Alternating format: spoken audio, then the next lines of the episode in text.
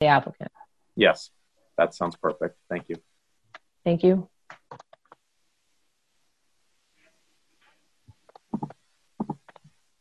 Great. All right. Making progress. Our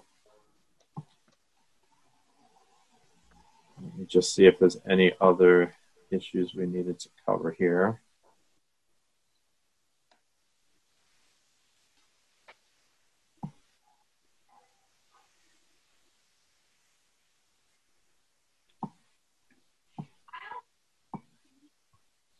So, all right, just to also be clear that this project is subject to, to linkage fees per the City of Medford zoning ordinance, chapter 94, section 94-382, per building commissioner Paul Mochi's letter to the board dated May 14th, 2019. Andre, is there going to be a moment for us to give comments based on the um, Ed's presentation? Yeah, let's do that now. I think uh, I just wanted to make sure we we attacked the the big things that we're going to have a lot of discussion, um, so that we didn't the meeting wouldn't go on too too long. Would you like to speak now, Kless? Sure, and, and I'll be brief. Um, Ed, are all the proposed sidewalks in the project concrete? Yes. Okay. Um, are there sidewalks up around the cul-de-sac Yes. on the entirety of the cul-de-sac on both sides? Let me double check, but. Yes, there are. Okay. Are there, um, there are street trees, um, that were left out of the renderings. Um, you know how approximately how many and So there was only one, on, on the one view where, where we, had- you and I had discussed not having the houses and seeing the wall. That's the Yeah. only rendering I took them out of. okay, So that, so that it wouldn't, because it hid the wall when they were in it, so I edited it. Okay. So there are there's one street tree then? No, um, there's multiple, but it's as per, as per the code. I'm looking at the plan now. Uh, hold on one second.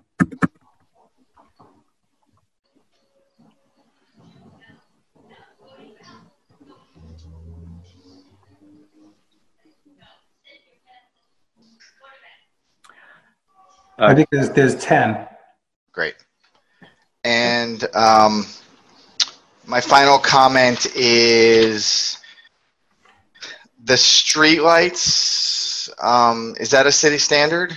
It is. Okay. Uh, are we seeing that in other residential areas of the city, or eh, they look like the sh- the streetlights we have in Medford Square? But The I streetlights on the plan were not standard to the, are they intended to be maintained by the city or is the, uh, So How- we, who's taking care of those? Because they were not city, sta- Me- Medford city standard streetlights. They've, oh, then, then there's, there's a, then there's a, a- an error in one of the pages then, because we had gotten, is it the wiring commissioner or wires, inspector of wires? We got, we got a spec from the inspector of wires, so we'll include that with the plan, but Could you tell me what year you got that spec from him? I'll, I'll find out. Just, But it, this it was at least a year ago. old that we did we replaced all cobra heads and we updated all the streetlights in medford square 18 months ago hmm Well, I'm happy, to- so my, my, the, the point that I'm making is we, Right. we didn't, we didn't love the spec that we got, so we'd be happy to look at the new one. But it Right, could be that we. We'll make sure that the, the lighting will be uh, standard with current city lighting standards. Yes, is that and include the city's controls yes. and i can verify those if you need to be i actually put those in Great. and I'm all set, Andre. Thank you. All right, thank you, Kless. Appreciate it. Uh, any other board members have questions or comments on on the discussion so far? Okay, seeing none among the board members, I, uh, Chris Donovan has his hand raised. Could Annie, could you unmute him? I just a, a new comment, I guess, about, about the lighting and not to open up a new Pandora's box, but and, Ed is talking about working with us, but maybe making sure that lighting is the right, not only spec from the city, but wattage is something. I don't even know what that light would look like coming from up on a hill, but as long as we could work together on that, we'd, we'd, we'd love to make sure it's, it works for the community up on the hill and down uh, on, on Lorraine as well. Thank you, Mr. Donovan. Um, here. Um, Annie, is there, I guess we could go over our conditions, just review what we have here. I have a note that we need to take a vote on a waiver for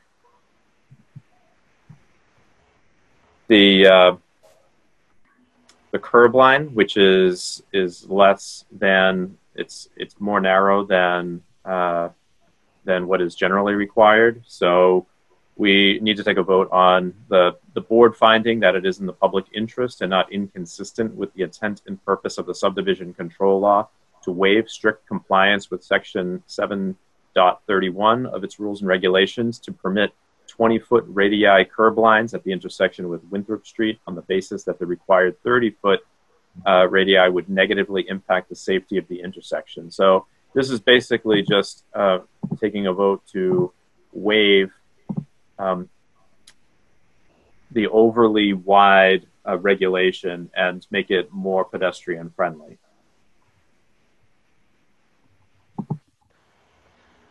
So does that need to be a Annie? Does that need to be a separate vote, or can that just be I believe it should be a separate vote on the waiver. okay? So let's tackle that right now. Is there a, a motion to waive the 30 foot turning radii uh, on Winthrop Street? Can, can I just Yes. ask, because I'm not, I apologize, I'm just, not- it's my first time at one of your meetings, so I'm not as familiar with how you normally do the process. Um, Before you, do you normally do all your votes at the end when you've finished any issues with public comment or, That's generally what we do. Yes. okay. So should we put it at the end? Well, I, I mean, I, I think that if you probably want to just vote everything at the end when, when you're sure everyone's had their chance to comment and ask their questions. Okay. And is there an No, order in what- which those, those those votes should be? Uh, No. I, I mean, in, in this case, I think you would have, um. Because we have the it sounds like subdivision vote, we have the site plan Yep. review vote, and we have the waiver vote. So I, I think it would make sense, you know, subject to however you want to do it, to do the waiver vote first, then the subdivision and the site plan. Yep. Um, but I don't know that it really matters. Um, but I would recommend waiting to vote until, um, you've finished any public comment or discussion with the applicant on, on matters. Yes.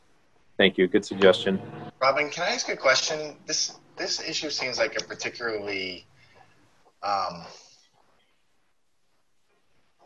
like an issue that has like maybe more far-reaching legal implications. Um, it, it seems like an odd thing for us to be deciding or sort of making a decision. Well, deciding on. When you say this issue, do you mean the radii question? Yeah. So the reg, I mean, the subdivision control law allows you to waive components of your subdivision regulation so long as you find that they're um, in the public interest and, and not inconsistent with the subdivision control law. And where it's an engineering question, I would defer to Tim, um, you know, guidance on that. But you're certainly legally permitted to do that. Um, it's not uncommon in subdivisions to to see that. Do you have a concern of some kind, Kless? Because this is what we No, it- it wanted, just seems wanted to me the like it's- we're to do.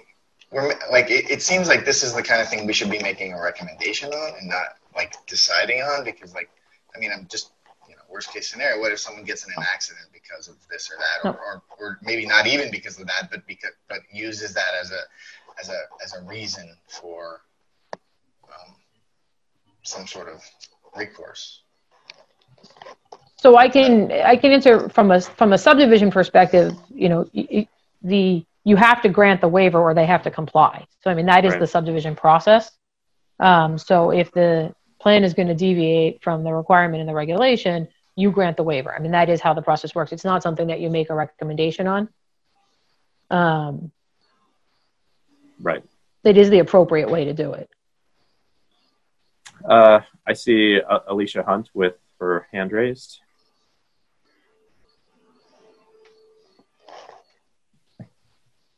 You're on mute.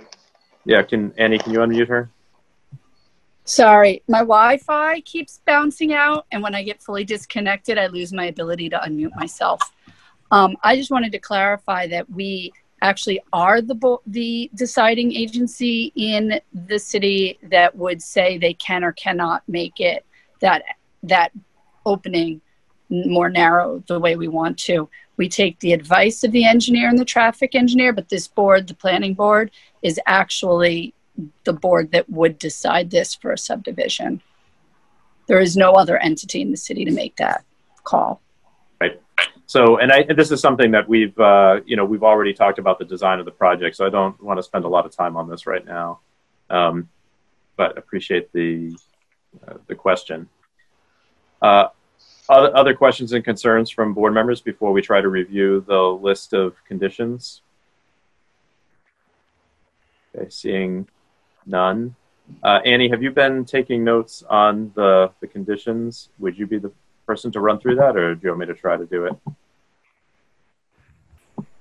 Sure, I can do it. I don't have the exact language that uh, Robin has drafted so eloquently, so Yeah. um, I may defer to her on those um, those items. Maybe just the right, the checklist of things, and Yeah, I, I can chime in if you need me to, and then I, I've taken some notes as well, so we can always double check. Um, I can go through a few items that are um, sort of more administrative um, as conditions that I wanted to run by board members, if that if this is an appropriate time for that. I think it is. Yes. Um, so let's see, the, uh, prior to endorsement, any changes must be shown on a revised subdivision plan, including a summary of conditions. Uh, the subdivision shall comply with all applicable standards and regulations as set forth in the Community Development Board rules and regulations, except for those for which a waiver has been approved. Uh, consistent with Mass General Law, Chapter 41, Section 81U, after the expiration of 20 days without notice of appeal to Superior Court or Land Court, the board shall endorse the plan. This endorsement shall occur following the provision of a performance guarantee in accordance with Mass General Law, Chapter 41, Section 81U, in an amount determined by the city engineer and approved by the board. Said amount shall bear a direct, reasonable relationship to the expected cost of the work, including inflation necessary to complete the work. The amount shall be revised from time to time on recommendation of the city engineer to reflect the remaining cost of the work. Construction of the subdivision improvements shall be completed within two years of the date of endorsement of the plans by the board. And this project is subject to linkage fees, City of Medford zoning ordinance, chapter 94, section 94382. And um, in terms of conditions recommended by uh, city staff, uh, compliance with conditions recommended by Timothy McGivern, city engineer, in a letter to the board dated August 18th, 2020. And um, the, we've discussed the fire chief's uh, comments. So I think adding the um, the condition, the reworded condition about the um, the island in the middle. I, I need to look back at his comments specifically to see if let me look at them now. If there are any others to include.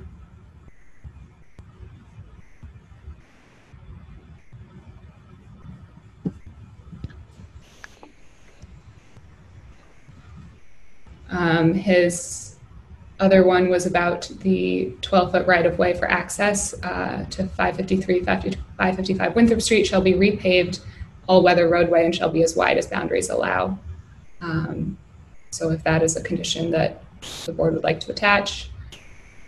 And then the recommendation about sprinklers is, was his other one, which is. But I don't think we can, uh, um, Attorney Stein, I don't think we can include that language on the right of way, right? Because of the outstanding issue that we discussed. Is that correct? Well, I, it's one of the notes that I had. Um, it, it, is it contemplate, and this has to do with paving the right of way, correct? Mm-hmm. So um, is it contemplated that if the right of way is relocated, it will be paved? Yes. So, and, and is the applicant in agreement to that? So why don't we, why don't we work with that condition just to add in that they're going to accomplish the relocation if they can, and that they'll, that will include paving. Great. So I'll work on that. And again, I know I've said this, but uh, obviously the final vote tonight for the written decision will be subject to final approval by the chair. And so there may be some tweaking of the Mhm. exact wording of things um, before it's filed, just to be clear. Yeah. Okay. And then um, there was a comment letter, um, a few of them, but the most recent one we have from Marianne O'Connor, um, the Director of Public Health. She did not submit a new one, but she has expressed that her uh, conditions still apply. One of them is to submit a written plan for proper dust remediation. One of them is a detailed solid waste plan must be submitted to the Board of Health, and that dumpster permits must be obtained for any dumpsters prior to construction beginning and another that integrated pest management is required. And she uh, goes into more detail on, on each of those in her letter. And then um, the other city comment letter that um, was not updated with the remand, but um, contains items that um, the author stated still apply is uh, from Brian Kerins, Commissioner of Public Works. And the first two are um, my understanding and, and uh, Tim's comment number 47 on this is uh, that the proponent will be working with um, the engineering department and the um, DPW to address concerns about the water main. Uh, so that takes care of uh, his first two comments that were about um, the his uncertainty about the water main. His others are um, hydrant locations will be determined by the fire department, um, noting that one hydrant must be on Winthrop Street. The minimum water main size is eight inch ductile piping and one inch copper services into the 10 resident, residential lots. We'll also maintain a loop system around the property adhering to the 10 foot water and sewer separation. All standard testing for pressure and bacteria shall be in accordance with the DEP and AWWA standard. Water mains that intersect with other water main piping to the triple gated and open to the right. Uh, all water services will be placed in the sidewalk with shutoffs off the property line. All service connection on the old six inch water main will be replaced with one inch copper to the property line with new shutoffs. All as builts will be reviewed by water and sewer and the engineering divisions. Any work performed on water and sewer must be inspected before backfilling. Emergency phone numbers must be provided prior to any work being done on roads in Medford. Drawings and pre-construction meetings are advised. Any contractor working on water services must be a certified drain layer licensed with the city of Medford. And these are all items that were responded to by uh, Mr. Champion, I believe, um, had been had all been resolved, correct? Except for the water main that you were working with the city to to accommodate.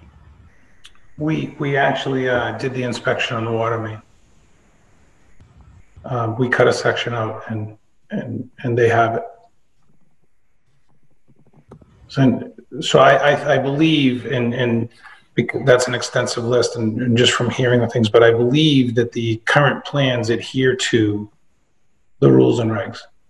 So if, if something he's suggesting is different from the plan, I, I, I'd, I'd like to focus on the plans. I don't, I don't know. There was, he's, there was something in there in the midst of that conversation about a water loop. Which I think the plans are, are, are accurate. Um, address to the satisfaction of the Commissioner of Public Works um, his comments. One more time, I'm sorry. Would it be appropriate to address to the satisfaction of the Commissioner of Public Works to work with him to uh, his So, so I think it's to the satisfaction of the rules and regulations.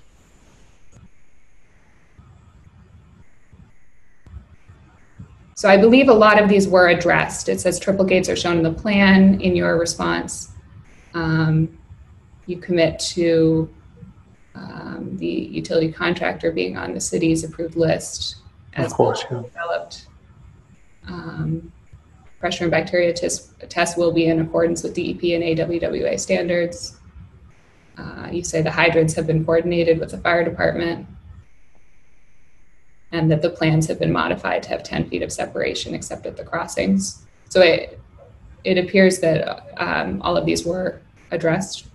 So I agree. I just, we, we, the, the concern from our side is that when we add on the, um, the, the language that states that it'll be to a certain individuals, you know, we, we, there's rules and regulations and we'd, we'd follow those. So I think, I forgot the exact way you- the, the comment was with regard to the, to the, the, the satisfaction of, I, I think it's the satisfaction of the rules and regulations. So adhering to the rules and regulations and adhering to this, the rule, the, the guides. Yeah, I think what uh, what Annie had said was the subdivision shall comply with all applicable standards and regulations as set forth in the. Uh, oh, well, that's the Community Development Board rules and regulations. Um, sorry, I don't know if that was. I, th- I think the other section was I compliance. believe we've added that whole list. Yeah. So you've reviewed and responded to each item in here. I just um, wanted to kind of have it on on record as in case some of these might still be outstanding. So it, it appears that you have addressed all of them um, from your Correct. responses too, but we don't have an updated letter from the um, commissioner. Right. So the condition, uh, Ed, will have basically compliance to the satisfaction of each department head um, with any unre- recommendations made in letters to the board and then citing the specific letters. So it's not going to be add-ons at all. It's going to be referencing the specific letters and the items that you've already seen. And we'll take out the fire chiefs, I think, in dealing with that separately because um, we've we've adjusted that. Fair enough. And I think lighting as well, um, you've addressed separately. So, um, I think another uh, condition that was discussed uh, was about notification um, to the, The blast plan.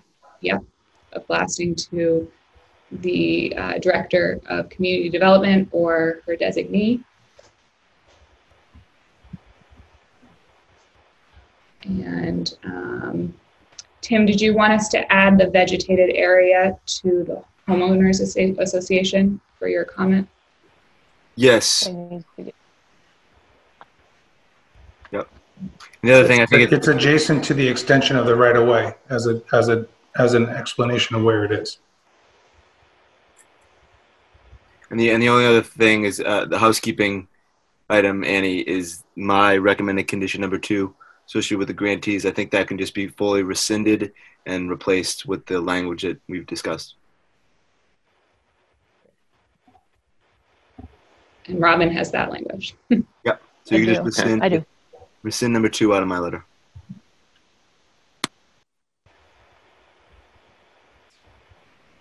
And then, uh, Tim, I guess the final thing we, we didn't cover that we had brought up um, in prior meetings was just around the, the pedestrian safety for the crossing. I think we discussed you were going to look into, you know, the feasibility of doing like a blinking light or some signage.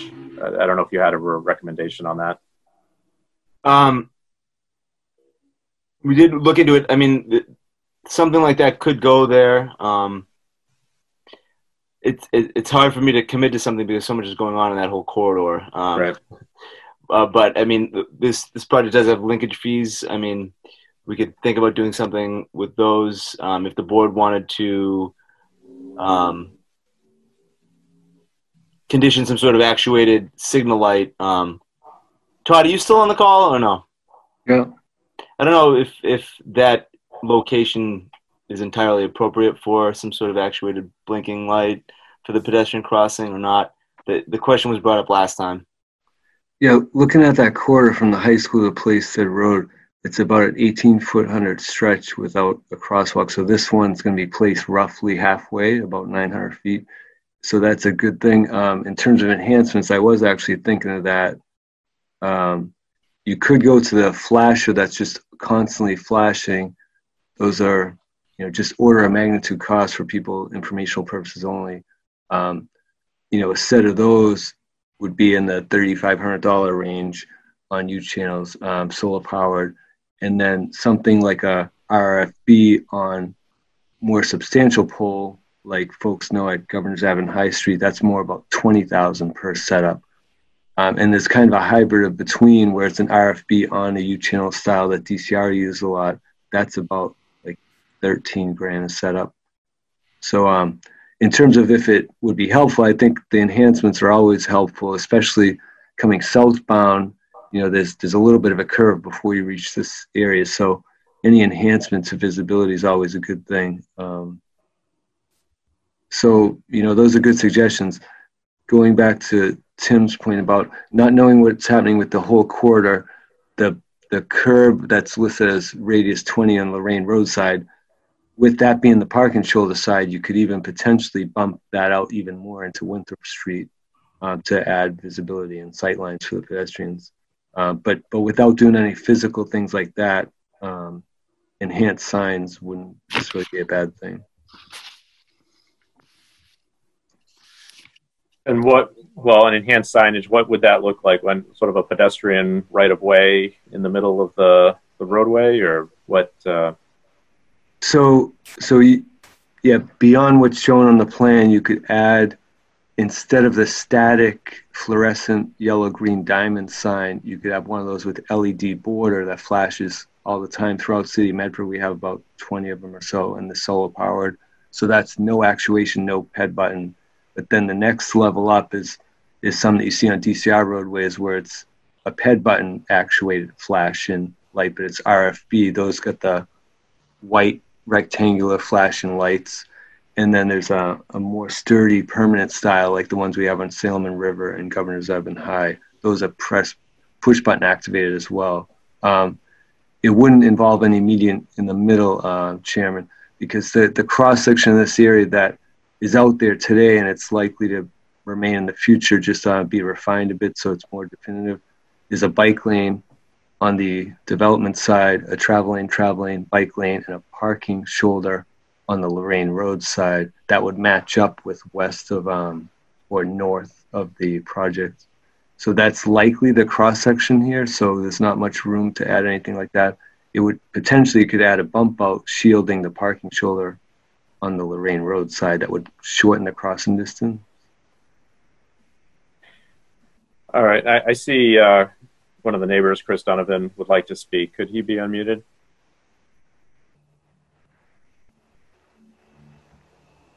I think that that crosswalk, uh, uh, uh, that bump out, the things that Todd are talking about right now is really one of the game changers in this development. And I think Todd's, we talked about some of them last night's on for some of these changes that may not be in Ed's, you know, purview, but they are tied in with this crosswalk. So we're excited for that crosswalk. We may not want it overdeveloped and too lit up. It's a pretty quiet area, but that crosswalk and a light or something they have to slow down people coming around that curve is really a game changer in this in this neighborhood. So some of the traffic calming that todd is talking about um, we're really excited for that and it really changes the dynamic of this neighborhood which includes sliding over the, the, the center line bike lanes and a parking lane and hopefully some sidewalks coming up. So this is really the crosswalk is really the crux of, of how this connection started with Ed, and so we'd really love to see a good, nice crosswalk, well lit.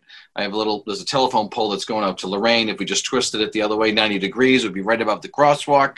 Put some lighting on it in that very dark corner. And I think it's a win-win without really too over um, over uh, thinking it and putting in too much flashing light because uh, we would love to sort of have a nice quiet community at nighttime as well versus the, the flashing. So thank you. And the crosswalk is really important. We just don't want to tend to overthink it, but a bump out or a raise, people come pretty quickly around that corner and that's definitely a game changer. So thank you for including this as part of this development project. Well, is I think the question is I, I don't think a bump out is part of it right now. Is that correct? It's, it's, it's not, but some of those changes are, are in the way via Todd, and Todd has a plan for that. And we're excited here in the neighborhood uh, that the crosswalk that's coming from 551, that's, I guess, part of the plan, is what started this fire of getting the sidewalks and some uh, traffic safety in the area. So that's where I thought the direction was going, and Todd's got a pretty good handle of it. We're pretty excited for what's coming. So let me just, Yeah, just to clarify, I, I know we talked about a vision and a plan, um, Mr. Donovan, yeah, there wasn't necessarily a plan for the city to do a bump out at this particular crosswalk. Yeah, I understand. but but it could be an opportunity here. Thank well, you. is there a, is the city's engineering department making a recommendation?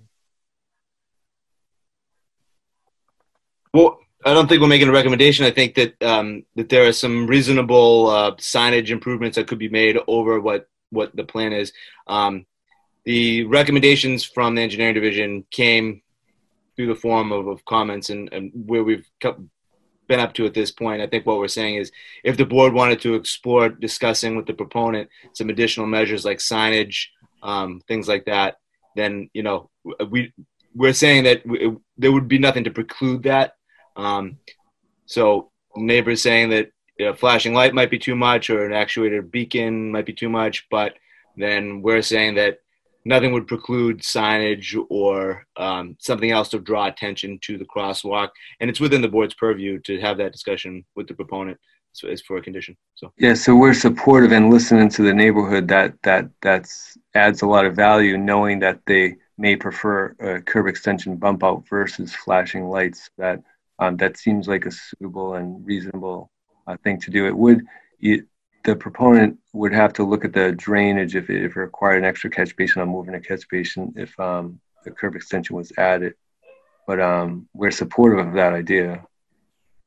We're we're happy for any incremental changes, so thank you. It's nothing but a win-win. So thank you for uh, keeping the crosswalk in in is uh, in your sights. Mr. Champy, based on what you've heard, is there anything that you think you can you'd be able to accomplish here? Well, I mean, yeah, we're happy to. I mean, we've so so all of the changes. I mean, I I, I just think you know we crossed that street too because we've been there for probably longer than some of the residents. You know, um, Mhm. so you know uh, we'll work with um, the neighborhoods and engineering, and, and I think I even wrote in one of my emails. You know, we're we're happy to participate as long as someone takes the lead.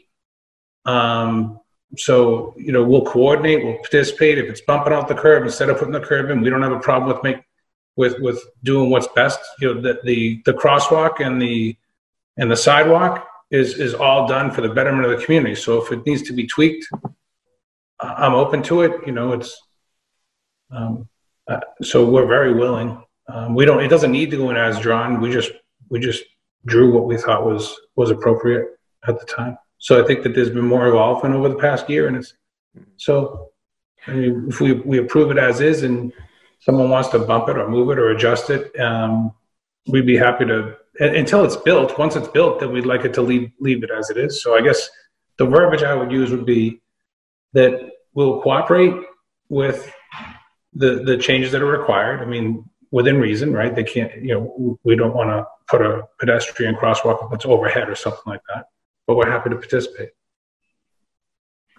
Uh, Attorney Stein, do you have a recommendation on how to word something like this? So just so that I'm clear, what is currently shown on the plans on this issue? Is there a, there's a crosswalk shown on the plan? Yeah, There is, yes, Okay. with a And that's ramp a- onto a sidewalk. And my comment was we're Okay. happy that, that there is a crosswalk, not necessarily anything additional. What's already been planned is, is fine, and it's it's a, it's an incremental change that we we appreciate. Okay, great. So do you Right. want to leave it as is, or do you want something additional? Is Well, there, so I guess my, oh, go ahead, Deanna.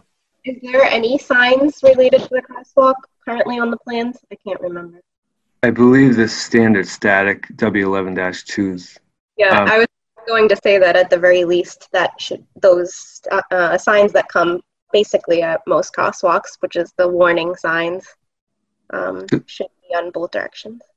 To answer the attorney's question, the crosswalk is proposed, which includes a ramp on either side. It does include tightening the radius on the Lorraine Road side, but that does not include a curb extension out into Winthrop Street. So that's the, it would be a modification to the to the curb that's shown on the plan. If you change the sidewalk. If you add a curb extension, it would it would make it a shorter crossing and it would adjust that radius that's called out as 20 on the um, northwest corner. of the intersection. So I, we- I guess, oh, go ahead. No? I'm sorry, uh, Mr. Chair and, and Ms. Stein. How about we, the, the, if we approve as is or with a curb extension, um, you know, based on whatever engineering decides they, the engineering of the neighborhood decides they want. We'll do either or. As it is, or we'll extend the curb and we'll absorb either one. It sounds The curb like extension so- would be on which side? Both sides? One side? I was- I was imagining the Winthrop Street side. Um, you know, Lorraine would be nice too, but um, this that is a tight angle for for turning vehicles. Um, basically, the curb extension would be on Winthrop, shielding the parking shoulder, so it would be in line with the parking shoulder on that side of the street. You could you could say add a condition to modify the curb radii that's shown on the Lorraine Lorraine Road corner, the northwest corner, to include or an, a curb extension into Winthrop Street, and DCI will you know, modify design and would review it, you know. So how about if we say something along the lines of, at the request of the city's, and you can correct me if I have the wrong departments here, um, at the request of the city's inspectional services department, the applicant shall install a curb inspe, a curb extension on the Winthrop Street side? Is that Yeah, correct? I, I say west side, but some people are saying south side, so it's kind of like the southwest. Uh, north. To me, it's the Wait. northwest corner of Winthrop Street and Lorraine. Right. We're, we're, we're talking about the side ad- adjacent to Mary Kenny Way, the new Mary Kenny Way, right? Mm, no. No, the other side? No, On the so- same, s- not the. Lorraine Road side. All right. Sorry. So- The Yeah, plan, you give, the plans have a proposed signage and striping plan. It's sheet six, Yeah, C six dot three. That shows Okay, on the hold. Lorraine su- Street side, the corner of Lorraine and Winthrop. The, the way I read that is a curb bump out, but not on the side of the street with Mary Kenny Way. Can we just, can we treat it as a field change and we'll leave it as is and we'll propose something to Tim and well, that's why I think, eh, how about if, how about if we just say at the request of the city's engineering department, the applicant shall, shall um, revise the proposed crosswalk. Hold on. There's only one, right? Just pause for a second here. So Sure. yeah, so um, I think it nothing's gonna happen if it's just coordinate with engineering department because um, we made recommendations about pedestrian safety and plans were made or changes, you know, revisions were made to the plan. So if if um, if the board itself would like to uh, condition bump outs there, then what we're saying is that it, nothing would preclude that. And also, if the board would like to condition additional signage or, or, or lighting or, or something along those lines, um, there's nothing that would preclude that. However, um, the coordination piece with the engineering department would happen uh, on our sidewalk project when we're, when when we're abutting up against their project, and we'll coordinate with them on how that. But if the if the board would like to have uh, bump outs, exten- extensions here for pedestrian safety, safety, and the proponent is willing to do that, then the board has the power to to, to make that happen. That's what that's what we're saying from an engineering standpoint. So I would wouldn't think that uh, a, a, some sort of condition that requires coordination with us is going to be productive. Okay. I mean, you can make that decision right now. Yeah, I, I mean, I would be in favor of just including the bump out. Um, Okay. I, I guess my question is, though, are we talking about bump outs on both sides of Winthrop Street next to Lorraine I- and on the other side, or just the Lorraine side? I could clarify because um, the Winthrop State Development or the Mary Kenny side, it's not that side because that side's a bike lane, doesn't have a parking shoulder. Got it. Okay. So I just so the wanted to be applicant- clear about that. Okay. How about you tell me if this works? Um, the applicant shall revise the proposed crosswalk.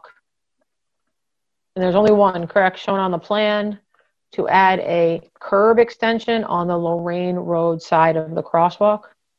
I guess to clarify, there are two there are two crosswalks, but there's one crossing Winthrop Street. Okay, so we'll say the applicant shall revise the proposed crosswalk crossing Winthrop Street and shown on the plan to add, is it a curb extension?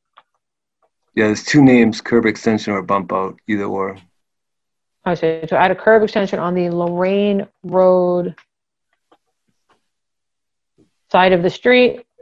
No, And is there anything about, Well, Tim, I think she's right. Lorraine Road's side of the street versus Mary Kenny side of the street. Yeah, she already said the Winthrop crossing Winthrop Street. That's what the yeah. the crosswalk? Okay, Well, I thought, I'm sorry. I thought we were talking about a bump out on the Mary Kenny Drive side because we have um, a bike lane that is going in. Todd. Sorry. Yeah, so I could start over. So on the Mary Kenny side, there's a bike lane that should be adjacent to the curb that's out there now on the proposed curb. Then there'll be two 11 foot travel lanes, bike lane. The parking shoulder, which is where the bump out and curb extensions go, is on the side opposite the development on the Lorraine Road side. Okay, just, you're right. Sorry. so is, so is it sufficient if we just say the applicant shall revise the proposed crosswalk crossing Winthrop Street and shown on the plan to add a curb extension on the Lorraine Road side of the street? And then to the extent the board wants different signage, we can add a condition for that as well. well, I think the signage that's already in there seems to be the standard. So I think we're Okay. we're good with that. Um, Mr. Champy. Excellent. All right, Mr. Chair, one last point, um, Robin, if I may. Um, In the, in the event that the, this is all in the event that the right-of-way extension takes place. Otherwise, this sidewalk, this crosswalk is going to move across. Is going to move down the road. Uh, yeah, that's to be determined. That's why I was pointing that out earlier. That if that driveway exists, this crosswalk, yeah, may become a mid-block somewhere else or, or at Smith or something like So that. this, this, so this is pending the right-of-way extension being agreed upon. Otherwise, Okay, we so won't I'm be at- doing the bump up. So I'm actually just gonna, like, obviously we have to write up the whole decision and put it together. I'll add those at the same part, that the applicant shall accomplish the relocation if possible. And then if the relocation is accomplished, you'll do this. Correct. Okay, Yeah, if I follow that correctly, um, just like Tim said before, if the driveway wasn't accomplished, there'd be a revision anyways, and at that time, we could address it. Correct. Okay. And if I could sort of close out, this could be one of the most transformative changes in the area. So what the board is doing tonight, even though this is kind of in the weeds, it could be one of the most transformative changes on Winthrop Street in a long time. So thank you for dealing with that. And I know Ed understands a little bit of the complexity of finishing that up, but Todd laid out a pretty good safety plan last night and sort of follow that plan, which we were just kind of talking about, is a win-win-win. So we thank you. and It's very important uh, for that crosswalk and whatever comes for the safety features of all of it. So thank you all. Yeah, thank you, Mr. Donovan. I thought it was worth the time. Um, all right, so we have a set of uh, conditions. I think that we agree on. Do the board members uh, have? Was there anything that that was missing or that they were concerned about? Seeing none, Attorney Stein, I see your hand. I just, I had a couple notes that I just wanted to make sure had been covered um, Yep. in what we've already discussed. So one is just adding the condition of the naming of Mary Kenny Way. Yes, I'm assuming that's going to be an actual condition to the project. yes, Um, I think a general condition that the project and site improvement shall be in conformance with the plan submitted and approved by the board. And we'll put in the name of the subdivision plan and the final revision date. The plan I have has a final revision date of 8 4 20. Um, but I would confirm with you all that that's correct. And this is for the, um, the Winthrop Estates definitive subdivision of land. I take it that's, the- that is the plan that this is going to be bound to. yeah. Is that the correct Tim? That the the plan is the one uh, dated eight four twenty. Uh, let me double check. Um, and we can always verify, but just that Yeah. the final submitted version of the plan is what they're going to build consistent with. Yep. Um, are there any other documents that the board is expecting the project will be co- built consistent with other than the definitive subdivision plan that they? I know there's been renderings, but they're not. I'm assuming you're not holding them to the No. Pictures. Okay, so just the plan, just confirming that. Yep. Um, there was a note earlier from Tim, and I just want to make sure this gets in, it, that there needs to be a plan revision regarding the sewer services for 535 and 555, that they be shown on the plan? Yep. Okay. Um, I, I, I may, in the final revising of this, just tweak the language a little bit about um, the the surety that's necessary to construct the ways, just so that it follows the statute and the subdivision regulations. The applicant does have a right to choose what combination of, of surety they want to provide. So I just wanted to comment on that. Um, we talked about the blasting schedule. You're going to add the high school to the pre-certification list for blasting. Um, that there needs to be a reference to the board's decision as conditioned on the plan, and the decision itself will need to be recorded at the registry of deeds to bind the project. So that can go in as a condition.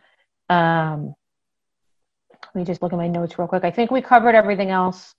The only other things I had, if you don't mind, if the board wants to, is I had flagged a couple of the conditions in Tim's suggested conditions that aren't tied to specific performance dates. And I didn't know if the board wanted to take a quick look and just confirm by when some of those things need to happen.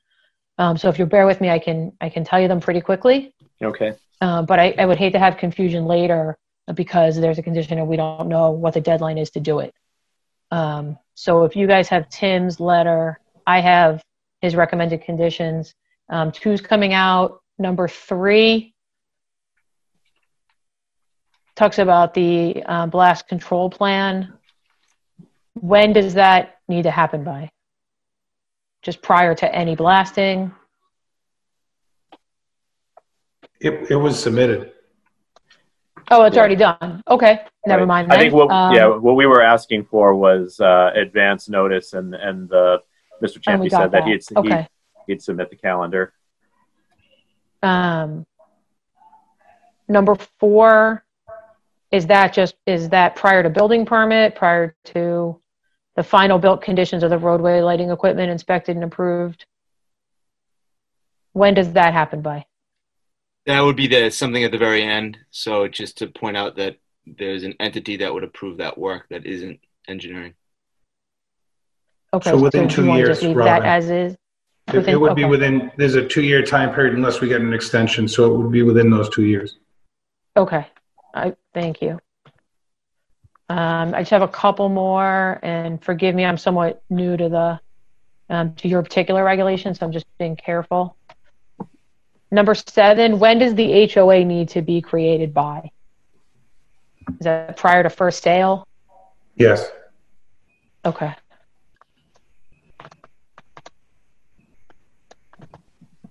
Um, let's see, number eight.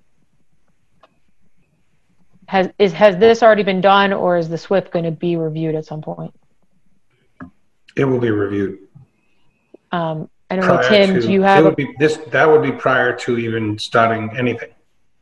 That's correct. prior to road, yeah, so prior to even, so it's prior to beginning any construction? That's correct. Yep. Okay. All right. Just making a note of that. I just have a couple more. Um, number 11. Is this what you said was already done, or is this something that still needs to be done? The ex- inspection of the main? done. We did the water. We did the water one. This would be an inspection of Okay. the tying point of the sewer main. When is this need to be done by? Uh, when when they're ready to install the sewer connection, when it, it would have to happen prior to the connection. Um, Okay. So we'll just put prior to installation of sewer connection. Yep. Perfectly. All right, I just have three more. Um, number 16.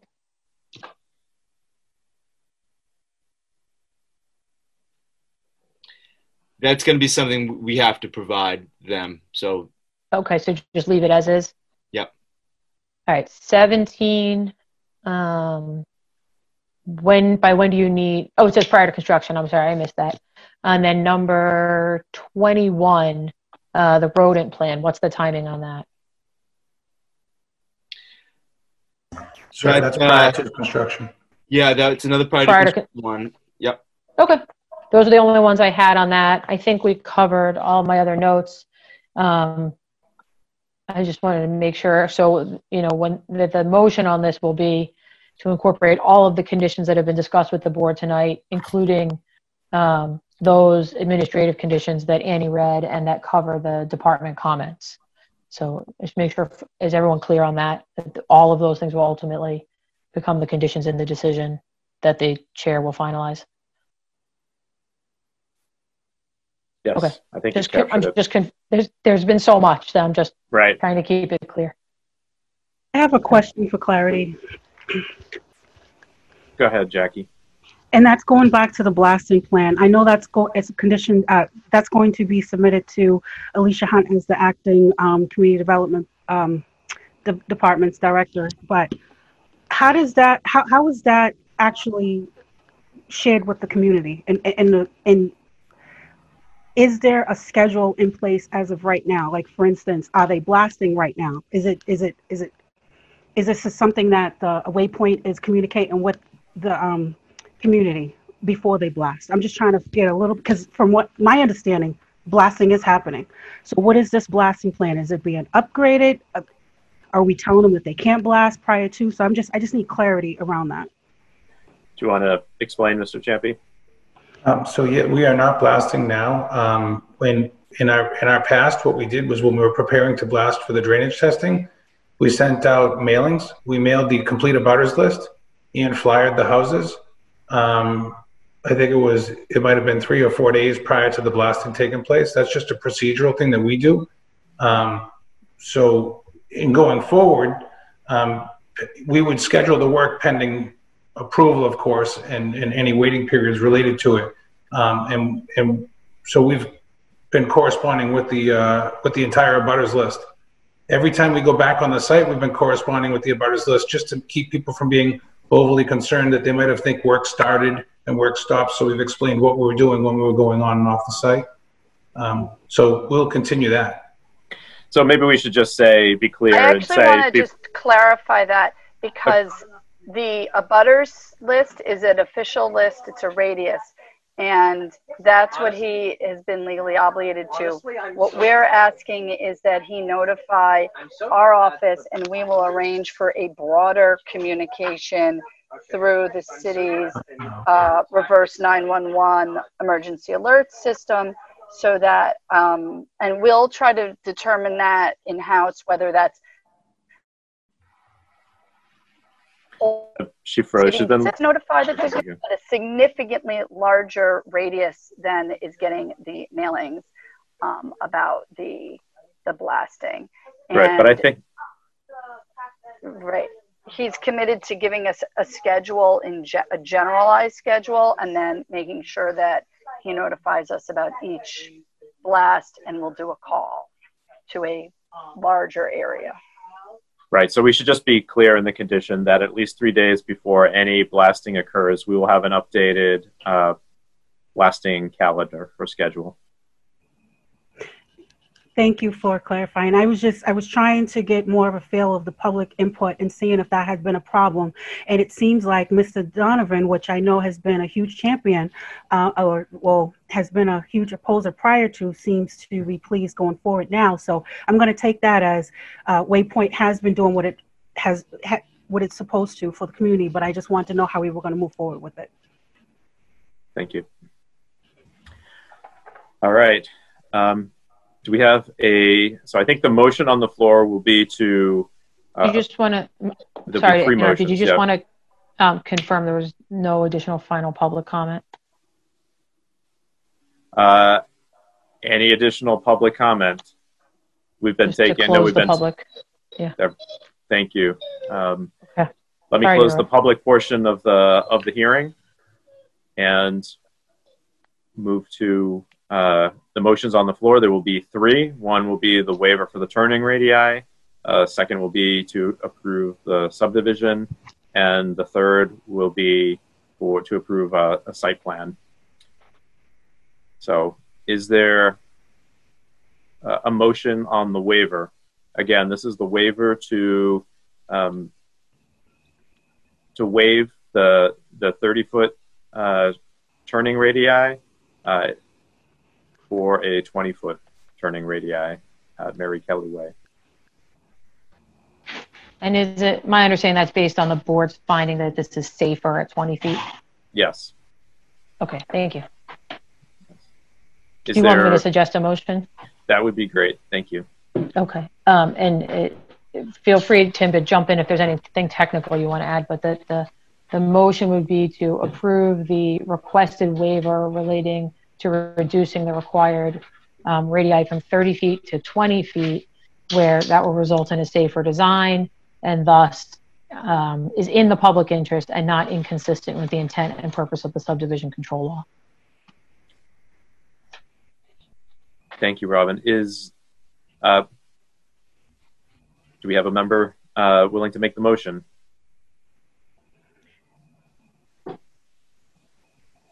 And you can keep You it can simple. say so say- moved. Yes. I, so You could say so moved moved if you'd like.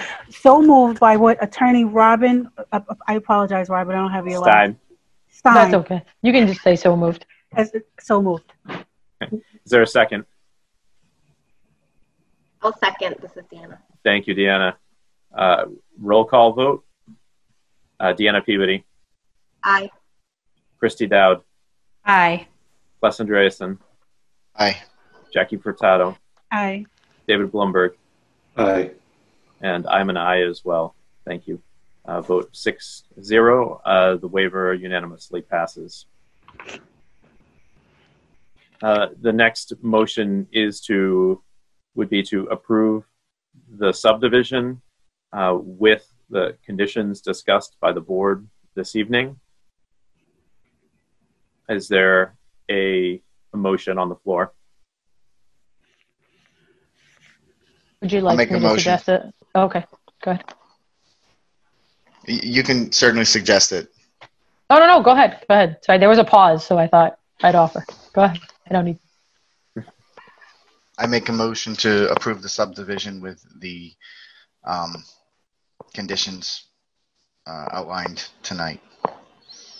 And can I just add, and subject to final approval of the written decision by the chair? Final to um, written final decision by the chair. Yeah.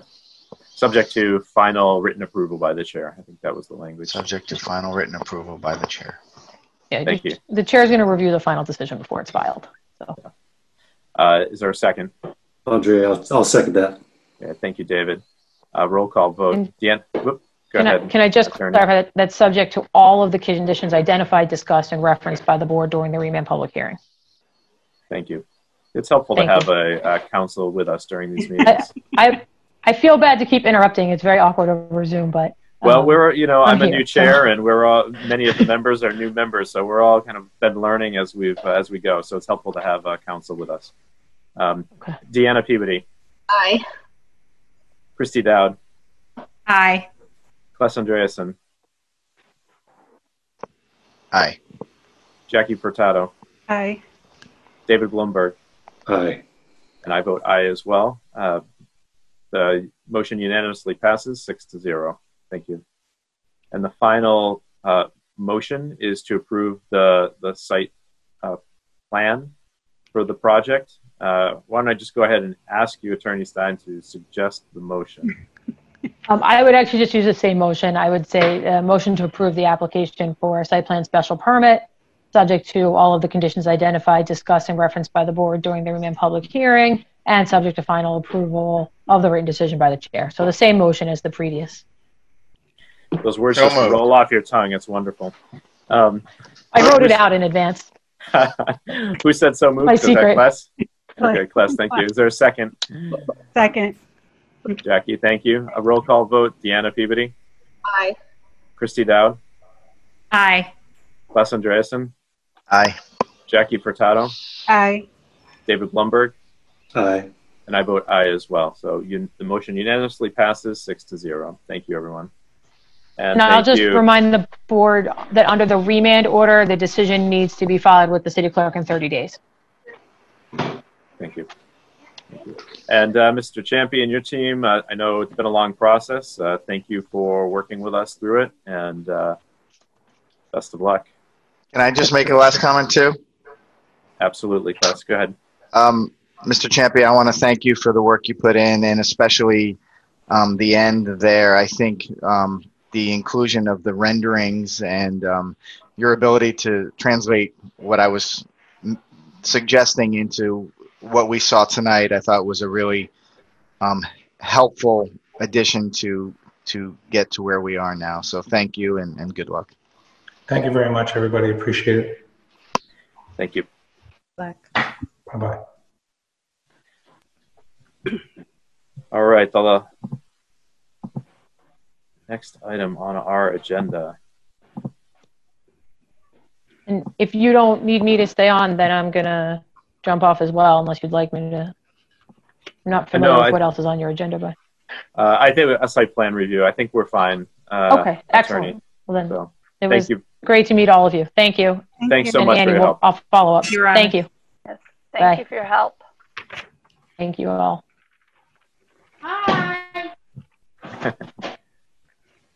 All right. So we have uh, the next item on our agenda. The final one is our site plan review recommendation to the Board of Appeals for 30 to 36 Salem Street.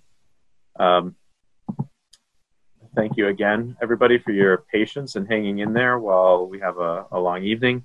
Uh, could I ask the proponent of, of the Salem Street project to uh, to present their proposal? Sure. Good evening, Chairman LaRue and uh, board members. My name is Kathleen Desmond of Conway Law. Uh, I am here tonight on the site plan review and, and special permit uh, recommendations. The petitioner, Paul Connolly, the manager of 34 Salem Street LLC, is here with me, along with the design team, project manager Anthony Esposito of Carver, Mass., Richard Mead of Medford Engineering and Survey, architect Eric Zackerson of Context in Boston, and the traffic engineer uh, Jeffrey Dirk of Vanasse Associates out of Andover.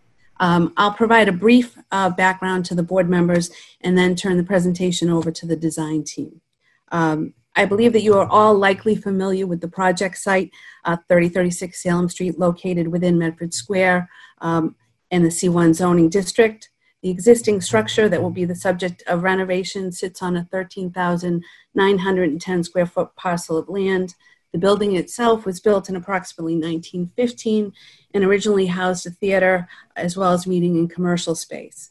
Originally, the building extended well into the rear of the property where the parking area is now situated.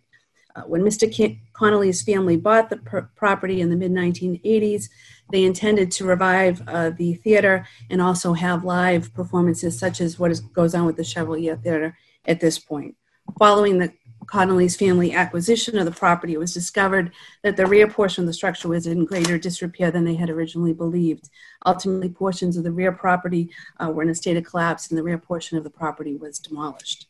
Uh, for most of their ownership, the building has been underutilized. The first and second floors being occupied by commercial and retail uses. Long-standing tenants, Elizabeth Grady and H&R Block, occupy the first uh, floor, and most recently, a yoga studio has occupied the second floor. The four, third floor has not been utilized over the years due to a combination of demand for commercial space and the cost of necessary improvements as to access. Uh, a little over a year ago, um, some of you may recall that uh, this property was under agreement uh, and that a development came before you for approval of a much, much larger uh, building. Um, it was six, six stories in height and contained 20 residential use, units.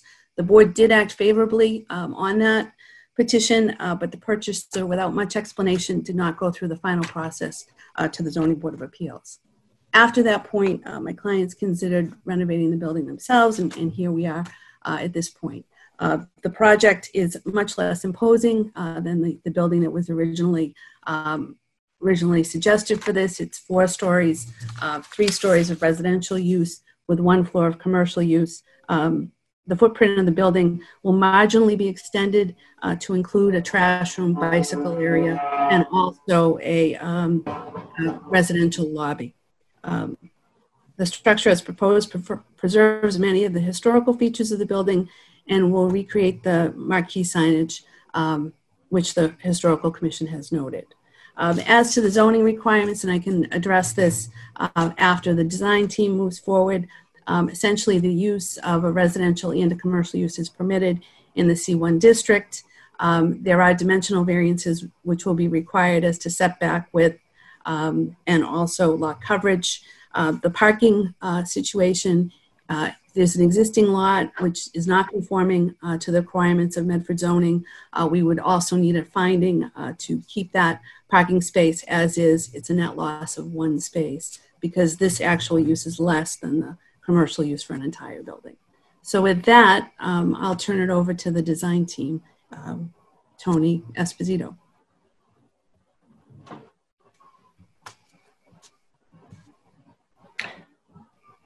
He's still muted, I believe.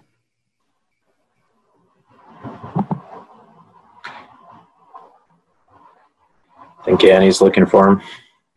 He's, I can't point to where you're. Okay. Uh, He's four down on Hollywood Squares.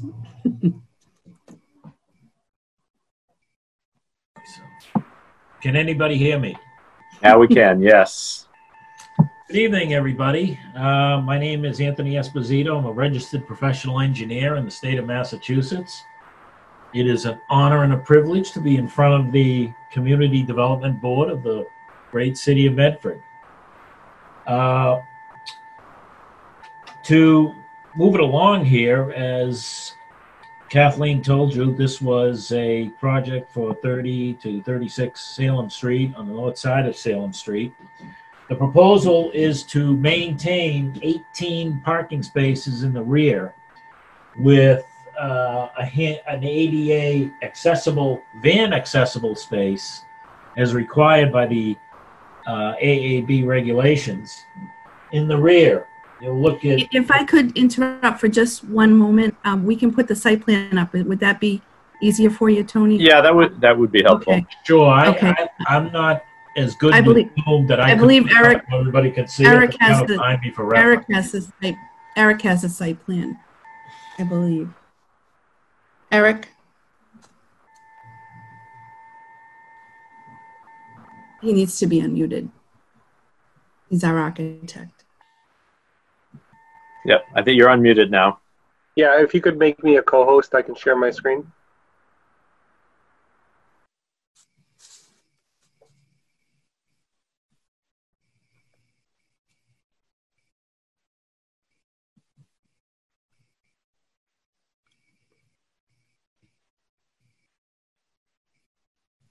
Okay, so if we were to move over towards the proposed section, uh, in the existing section, uh, regarding the existing parking lot, right now there's a sea of pavement back there. And when we design the new parking lot, uh, we're looking to add a little landscape islands both as you, if you can move the arrow towards the left of the property there or where the hilly section is. Right in there, yes. That area right now is all roughly fallow soil. Planning on landscaping and seeding that area to green it up a bit. And then if you move over to the rear left corner of the property up against the wall, that area right there, we're planning to put some seeding there as well and we'll be adding some Cape Cod berm around that rec square, if you will, to protect it from tires just running it over. So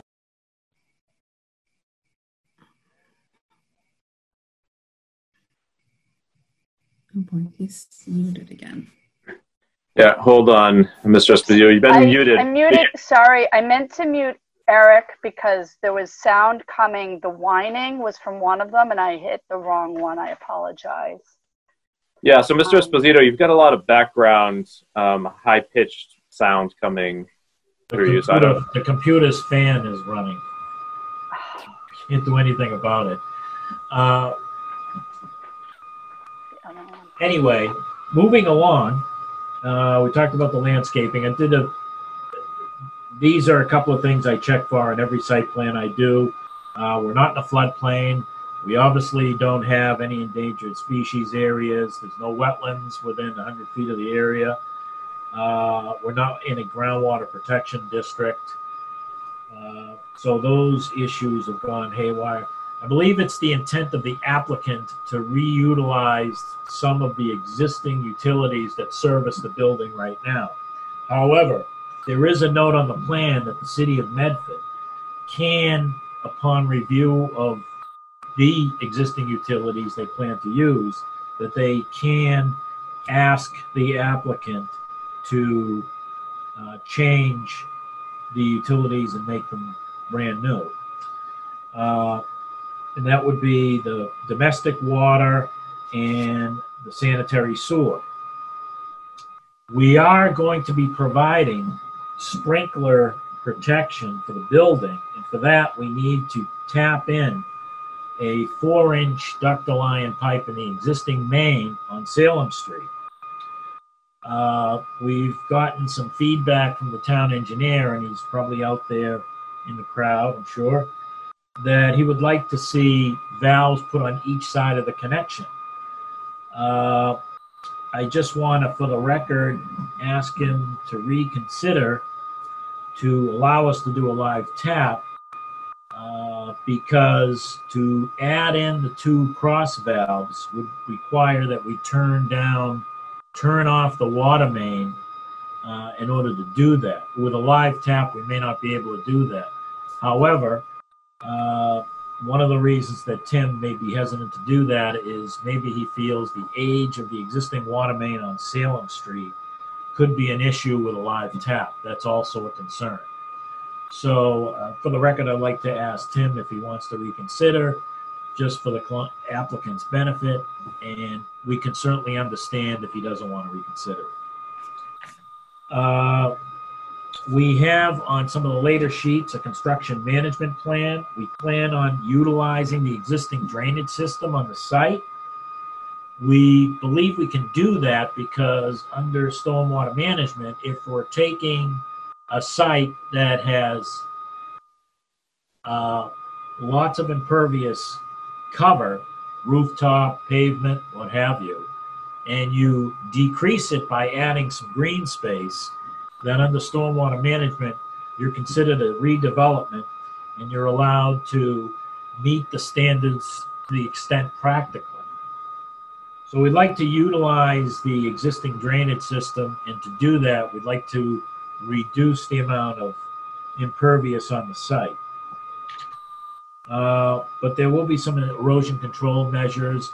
They're spelled out in the construction management plan on the plans. Uh, the key thing is the dry wells on the site during construction will be fitted with silt sacks to collect any sediment during construction to protect them and allow them to do uh, the infiltration ability. Uh, we will have some site lighting. Uh, it is over the trash receptacles. Uh, they'll, I'm requesting that the architect provide a wall pack light over where the trash receptacles are. If you look at that, that's over on the rear left corner of the building. You'll see the little squares there. Uh, the request was we do roll-out barrels, so I, I put a bunch of them back there. And we're also asking for a light pole in the middle of the parking area on the right side. These will be kind of like a shoebox type, so we're directing the light down towards the parking lot and uh, and not towards the neighbors. That's the intent. The most important thing we have to deal with on the site is the access onto Salem Street. We've been recommended by our traffic engineer to put multiple signage, and I have detailed those on the sheet that's shown on the plan, on the sheet that's on the plan at this time. So the the the the intent is to make them to MUTCD standards, i.e., the state standards for highway signage, with the wording recommended by the traffic engineer. And uh, we have four locations of signage. Two of them are right on the corner of the building, on the right co- front corner. Uh, the other one is on the rear left corner, uh, which is sign number three, watch for pedestrians. And we also have a sign for the van accessible sign as well. There is also a proposed sign number four for the loading zone which we are showing at the, that's the parking space off the right left corner. So I'm just going to thumb through my detail sheet to see if there's anything else I'd like to talk about. Uh, because I'm nearing pretty much the end.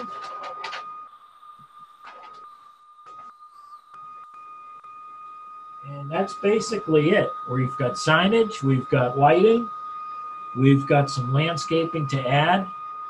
Uh, and also we have a sidewalk detail because any anticipated excavation into Salem Street, there's going to need to be some sidewalk repair of what's there now. And when we do that, we're looking if there's what they call flags, the squares on concrete sidewalks. We have to repair the whole flag right to the expansion joint. Okay. And with that, I'm up for questions. Well, is there more to the uh, the presentation? Will we? Yeah, the architect will take us through his. Yeah, why don't we his- do that? I'm going to mute you in the meantime, Mr. Esposito. I'm sorry. The the winding is, is sound is very difficult to uh, to deal with. Thank you. Uh, I my name is Eric Zacherson. I'm a an architect, uh, the architect for the project. Look, uh, our firm Context is located in uh, Charlestown. Um, the the project here, um, just for orientation, I like to always start at the the big picture. We've got uh, the existing building. You're you're probably all quite familiar with it on Salem Street. Um, an overview uh, uh, showing some of the the quick um, the information that Tony was talking about and its relationship to the rest of the city. Uh, the building, as you you see here, um, looking along Salem Street and looking the other direction, see you can see the historic uh, building as well as the uh, small addition or small enclosure on the third floor that would be removing as part of the project. Again, stepping back a little bit, looking towards Oakland and City Hall Mall. Um, and then zoomed in just a little bit. For those of you who haven't been inside of it in in a, a little while, there formerly was a, a toy shop in in the middle. There currently still is um, the H&R block on one side. There used to be a yo- yoga studio up here, a lovely space on the second floor, uh, quite high ceilings. Third floor has been in this condition for quite some time. Uh, it just never made sense to be uh, used. This is actually within that black box I was just showing you uh, on the exterior. Um, as as Kathleen noted, the building has been at least the third floor has been underutilized since um, the Connollys uh, took over. This is a quick shot of the rear yard as or the rear parking as it exists today, and, and uh, was formerly part of the building. Um, the the current owners who are who are redeveloping it have always been in love with this building and, and its and its history and it's part of um, part of this stretch of Medford and so we we always kind of want to flip back to some of these images and, and think about them as we think about what we're going to do with the project. Um, currently, the building, as you see, the building the, the the extent of the existing building is up to this this line here at the back of the build uh, the back of the site. Uh, h&r block uh, occupies this space which is as you're facing the building the right side of the building and elizabeth grady faces the left side of the building. Um, as part of the the work here we would um, renovate these two storefronts to be something that's a little more energy efficient and create a central entrance um, with which you would access, then you would have access to, to each uh, retail space, and you would also um, rejuvenate the retail space that was formerly the, the toy store and uh, uh, and was the access, also the access to the yoga studio. We would create um, by adding on to the back of the building here, we would create a residential lobby, um, allow us to add an elevator for the for the units and add just a little bit of storage space, which would probably be part of the H&R block, become part of the H&R block space. Um, this is the existing, um, generally speaking, the location of the existing fire stair, and this would be the second um, entrance stair leading up. And then this is a stair that leads down into the basement, which would be continue to be used as, as storage for likely for these two spaces with some mechanical equipment down below. The, the units up above would be would be three good sized, fairly luxurious units um, by a lot of Boston standards. Uh, we would have, when you come out of the elevator, you would have a three bedroom unit on one side and then a two bedroom unit on uh, in this corner. And those two, those two units would have the primary exposure on Salem Street, and there would be a one bedroom tucked in the rear in the in the addition of the addition zone. And uh, this addition is very similar to what was on the original uh, on the proposal that was reviewed a, a year and, and change ago.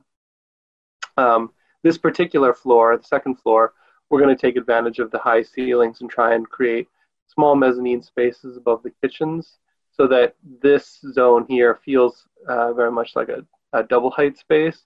And over this, we, we create a little, um, little bit of an office nook up above the kitchens. The, the third floor would, we would, again, we would still be adding a, a portion at the rear here, but we'd be removing the um, black uh, enclosure that you, you see and, and re, um, kind of giving back the significance of the, this parapet wall. Uh, this currently is built up quite a bit. We believe we can bring it uh, down nearly to the level of the inside unit once we clean out the structure in there. So you, from the from this unit, which is a two bedroom, and this unit, which is a three bedroom, you would have a short staircase up to uh, a little bit of a deck space that would exist right behind the parapet, and the parapet's rather tall, so um, it would create its own guard. It would should serve as its own guardrail without anything kind of adorning the the historical parapet wall. And then again, uh, one bedroom tucked in the back. On the top floor, this is the this floor is would be entirely new. The the one story that we would be adding to the project. Again, two bedroom on the left, a three bedroom on the right. This these two with no uh, outdoor space, and then uh, the one bedroom tucked in the rear. Each of these three units would have a small staircase leading up to uh, to a roof deck that would be a good distance back. I, I believe this is 20, just over 20 feet back from the, the facade. Get, we're going to create something that's a little bit taller, but we don't want these to kind of detract from the new uh, elevation. This is the building roughly as it stands today. Uh, the Dyer, uh, originally you know known as the Dyer Building, um, and, and, its uh, relationship to its neighbors. This is the piece that we would uh, be kind of reopening up to uh, to the facade behind and then these are the two storefronts and uh, the area where we would be adding the marquee. And you can see kind of um, what the addition would probably be like. We're uh, currently leaning towards something that is um, not as detailed and, and trying not to try and be part of the original building and it's and set it back in such a way that it becomes something that is uh, is um, special and, and thoughtful in its own way, but is not part of the um, the facade that has been part of this street for so long, very long.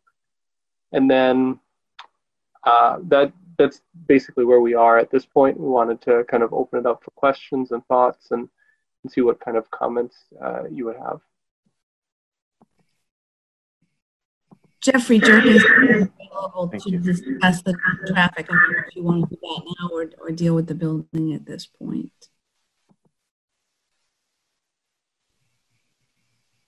Yeah, I'm sorry. Could you repeat what you just said? Sure. Um, Jeffrey Dirk, Dirk, our traffic engineer, is here as well. If you want to take go through that at first and then take questions, it, it's up to you. We can deal Great. with any questions. Yeah, let's let's do that. Let's take all the presentations. Thank you, Mr. Chairman. For the record, my name is Jeffrey Dirk. I'm a partner with Vanasse and Associates, and was mentioned we're the traffic engineers on the project. So we did prepare a uh, transportation impact assessment for the development. And I think kind of what you've heard is, from the standpoint of the building itself, it's mixed use, um, commercial space on the first floor, it's really from the standpoint of the amount of commercial space, it's not changing a lot in terms of the square footage. So there's really not a large increase in traffic associated with that. And then we're adding nine residential units to the building. So the net increase in traffic that we're talking about during the highest traffic volume hour um, is about 20 peak hour trips. So it's one additional vehicle, you know, every three minutes during the peak hour. And in the context of um, the volume of traffic on Salem Street, it, it's it's not going to be um, substantially uh, uh, not result in a substantial increase in traffic. I, I do want to mention that the site itself, given its location, I mean, it's ideally situated for public transportation access. Um, there's a bus stop um, just within a minute walking distance of the of the project site at Ashland Street uh, that has nine bus or sorry eight buses that um, uh, stop at that location. So it's a great location from the standpoint of not being an auto centric project. Um, so it fits in very well with the uh, with the square. Um, especially with the residential units that are there itself. So not a large volume of, of traffic that's expected to be generated. We think it'll it'll fit in well with the um, multimodal uh, context of the square itself. There are a series of recommendations that we had in the traffic study, and the city engineer um, has gone through each of those and, and um, uh, has included those in his comment letter, which it's helpful to us, helpful to you as well as you look at it. So at the back end of his comment letter, uh, he's reiterated and expanded upon some of our recommendations. Um, and Tony has gone through probably those prim- primary ones related to safety. So the idea of having these dynamic signs so that as you're entering from Salem Street, you'll know if a vehicle is exiting. Um, so that sign's going to tell you that. And then the same thing if you're in the parking lot looking to exit, there's going to be a sign and a sensor on it either end that's going to tell you what's going on, whether a vehicle is approaching uh, or exiting the site. So that'll be helpful given the fact that we have a narrow drive aisle there um, as well. The other important thing is, of course, if you're a pedestrian walking across the sidewalk, because these buildings are all uh, f- uh, fronting along Salem Street itself, you want to make sure that pedestrians know when a vehicle is exiting. Um, so the signs uh, provide for that as well. Again, a dynamic sign uh, that will allow pedestrians to know that. Uh, Tony had mentioned as well about uh, we had a recommendation along the front of the site itself uh, given the fact that the drive aisle um, is somewhere between 10 or 12 feet going into the back parking lot, any loading and delivery activities uh, really need to take place curbside. Uh, so that's where you see we have a recommendation. And the city engineer has said, of course, we need to get approval from the city, but we had recommended a short-term loading zone along the front of the site um, with specific hours, 6 to 10 in the morning, let's say, uh, so that that would accommodate loading and deliveries uh, for the commercial space, but also for the nine residential units. We need to have accommodations so that a moving van can get to the front of the building and then allow for people to uh, load or unload um, their uh, their furniture and such from from the building itself. Other specific recommendations that you'll note that the city engineer uh, had mentioned is there is one parking space um, that is to if you're looking at the site itself it's just to the right of the driveway. There's one space between along that north side of salem street uh, between the site and ashland street.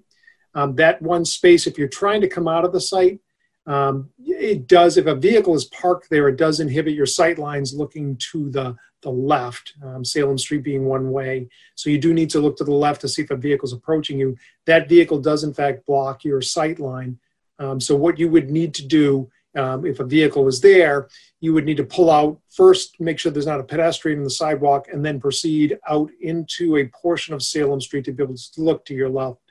Uh, we had suggested possibly removing that parking space, and the city uh, engineer had also suggested that that would be a good idea um, but in the context of looking at the improvements the city has already done at that intersection, which is providing curb line bump outs to shorten the pedestrian crossing distances, what you'll notice if you look at the intersection um, is because that parking space is there, the bump out is not actually provided for crossing Salem Street. It is provided on either side to cross Ashland, but not for crossing Salem Street. So what he suggested is that with to to remove that parking spaces to put a curb line bump out there to shorten that crossing distance along Salem Street.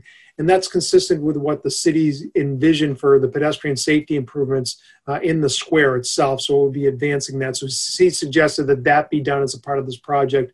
And along with those improvements, it creates some opportunity for some um, street furniture enhancements, which he suggested, and specifically a part of our recommendations is to provide a bicycle um, uh, bicycle rack in that area there, and so he suggested how that might also function um, itself. So that that's kind of a high level overview of the traffic study. Again, from this project's perspective, it's not a large traffic generator, so our focus is really on safety of vehicles exiting, entering and exiting the site, pedestrian safety, sight lines, and then we also have a transportation demand management program to encourage the residents to be able to use on the public transportation. I don't think it's going to require a lot of encouragement because you live here, you walk out your front door, and the bus stops right there. So I think uh, that in and of itself, it's going to sell itself. Um, but we have recommended some things that the property manager can undertake uh, to let people know that the bus stop is there and encourage them to use these public transportation options. Uh, so that concludes my presentation, and I'll be here and happy to answer any questions you might have. Great, thank you. So at this time, let me open it up to uh, the board members for, for questions and comments.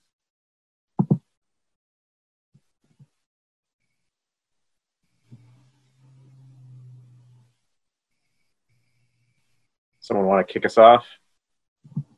Sure, I can try. Um, I guess my first question is, is uh, Andre, where are we at in the process here?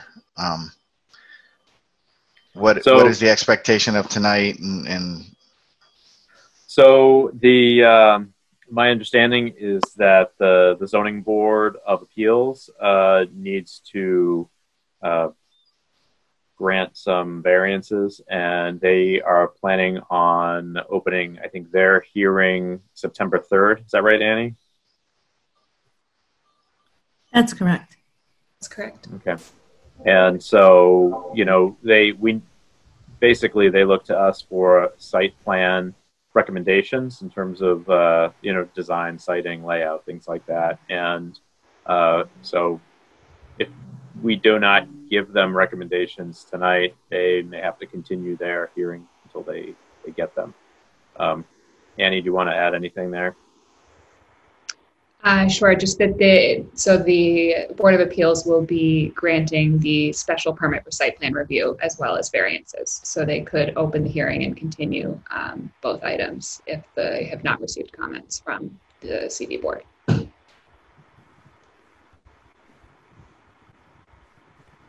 So I guess my sort of main overarching comment is that I found, a, um, especially the engineer in the beginning, I found his presentation very hard to follow for lack of exhibits or small and um, not easy to read exhibits uh, that were shown. Um, the whole thing um, kind of just it, it was just very hard to follow, and I really don't even understand what is being proposed. Um, I think you know, and and uh, excuse me, but when we reviewed this project last time, there were a series of exhibits that illustrated exactly what was being proposed in a in a pretty concise way, and the the contrast with the presentation tonight is pretty striking. Um, so I am I'm almost at a loss at, at how to um, comment. Um, I will add that I read through the historic commission's comments, and I felt um, a lot of those were were spot on. And then I would definitely ask the proponent to take a good hard look at those and consider them, um, especially as it um, relates to massing and building uh, design and fenestration of, of the, the proposed additions to the building.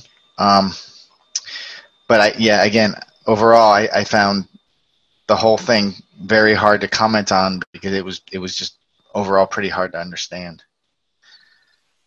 If I may, with regard to the site plan itself and the structure, we're not demolishing um, the project at all. So the outlay of, of the site itself um, it is very similar to what exists now, which is what the site plan shows. Um, the only the, the difference is the additional um, story to the building itself, um, and that um, that is is depicted in the architect's plans as as they exist. Um, you know, and, and with regard to the historical commission's um, comments, we received those yesterday. I, have gone through them. I do believe that you know they they were complimentary as to what is uh, remaining on the property, and we had actually taken the comments from the previous um, iteration of this um, and incorporated much of what um, the um, Historical Commission had requested. Um, in fact, I, I, think the original Historical Commission comments were um, five or six pages long, if, if, uh, if I'm not mistaken.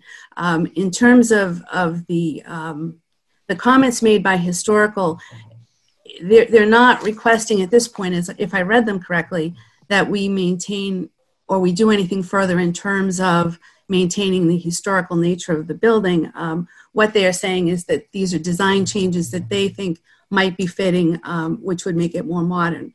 Um, the question arises in that regard is that we're keeping the second floor height to the property.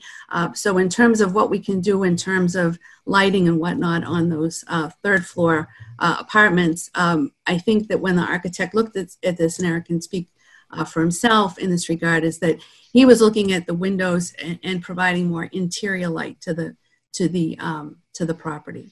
With regard to the the shadow study, um, if you've been out to the site, um, it, the rear of the property essentially um, is much lower in elevation than the surrounding Forest Street properties and the Ashland Street properties. Um, and the height of this building, as opposed to uh, what was originally uh, proposed again a year ago was six stories. Um, the height of this building is is 52 feet um, and four stories, well within the zoning uh, requirements. I'm not sure the shadow study and and the historical committee can speak to this, but I'm not sure really what it's going to um, show uh, unless they're looking for shadows to the front of the building because the height is going to be commensurate with the remaining buildings and the buildings to the rear on Forest Street and Ash Ashland are um, at a higher elevation than the exist, existing uh, property. So, thank you. Um, I sort of agree with all the things you've said, but I think this my main comment uh, sort of went over your head, and that is that I still have no idea really what you're proposing. I don't really know what the building looks like. I don't really know what the back of the building looks like. I don't know how you're addressing the sidewalk issues. It was all talked about, but without graphics for us to really understand what we're going to get here, it, it's it's hard to make any kind of a any kind of an assessment of, of what you're proposing. Well, then again, in fairness, in terms of the sidewalks, again. Um, I, I, don't want to talk about specifics. I'm sorry, ma'am. The, the the problem I'm having is that I don't understand the project. Plain and simple. You have not shown us anything today which shows us gives us a holistic vision of what you're proposing. Whether things that are in our purview or not, we need to have a holistic look at how what this project is going to do. This is a super important building in the, in the heart of Medford Square, and I'm an architect. I do this for a living. I have no idea what you're even trying to to to propose. So I know the rest of the people that are not in the building profession are having an even harder time uh, dealing with with this issue. We oh. just went through this on the project we just finished, and they finally, after a year and a half, showed us something that really illustrated to us what they were doing, and the project got approved the day they they did that. So I, I just I mean, the, the site plan that was reviewed at the start was a hand drawn sketch, as far as I'm concerned, and it was it was this big on my screen. I, I have no idea what you're what you're. Proposing. I mean, part of the difficulty with that is the zoom, um, as opposed to. Uh, we've been so we, add, we review site plans yeah. all the time, I, and people have succeeded at this. Could I could I just add? Hi, this is Christy Dowd. So, um, I am in the building profession, but I do agree that the presentation was a little confusing and I don't feel like I could make any recommendations to the zoning board at this time because I don't quite feel like I have a good understanding of the project, and it would be helpful if we could, if the proponent could take a step back and um, maybe consider the comments from Clace and whatever may come forward tonight and maybe do a repackage of the presentation and walk us through very comprehensively and in a very um, under a better way and sequential order of how the development um, works and more renderings and a better explanation of the variances that are being requested. Well, I can go through that. I just gave a brief presentation as to the variances. So I think the request is to see all of the information more visually than verbally. And holistically. And I would really like to see a response to the historical commission's comments because I believe they are very significant. Yeah. And I, I, can just say this right now. I, there's no way I'm making a recommendation based on what I saw tonight. And I back that up. Ms. Desmond, in all due respect, um, I want just to give you, to highlight and give a visual to yourself for what uh, is being said by um, my, for, my um, fellow board members is I sat here just as you were going along and I made my own sketch and it's not working for me. I'm no architect at all. And my planning skills were enough that I was hearing certain things and I realized the only reason why I was able to come into this because urban planning is my background, but I can't even imagine that anyone else. And I was following the engineering specs as well for the same thing, but then I realized I'm doing a little bit too much here. I prefer this to come from the proponent. Um, especially you know again i started to i started to visualize certain things like i got excited about the traffic the backing out of the equipment because we see that on beacon hill right across from state the state house it works. However um, again as uh, clay and uh, christy has said it's it's on the proponent to show us this visual. And we've seen as clay has also said um, this can be done even for the repurposing or the redevelopment of an existing building. It, it's it's I, I, would think that would be a little bit more simpler for, for you to uh, take on. And and and to say uh, and I want to reiterate, I am not in a position to vote on this or or to provide any recommendation uh, to the ZBA based on tonight's presentation. Thank you. Uh, other board members want to jump in?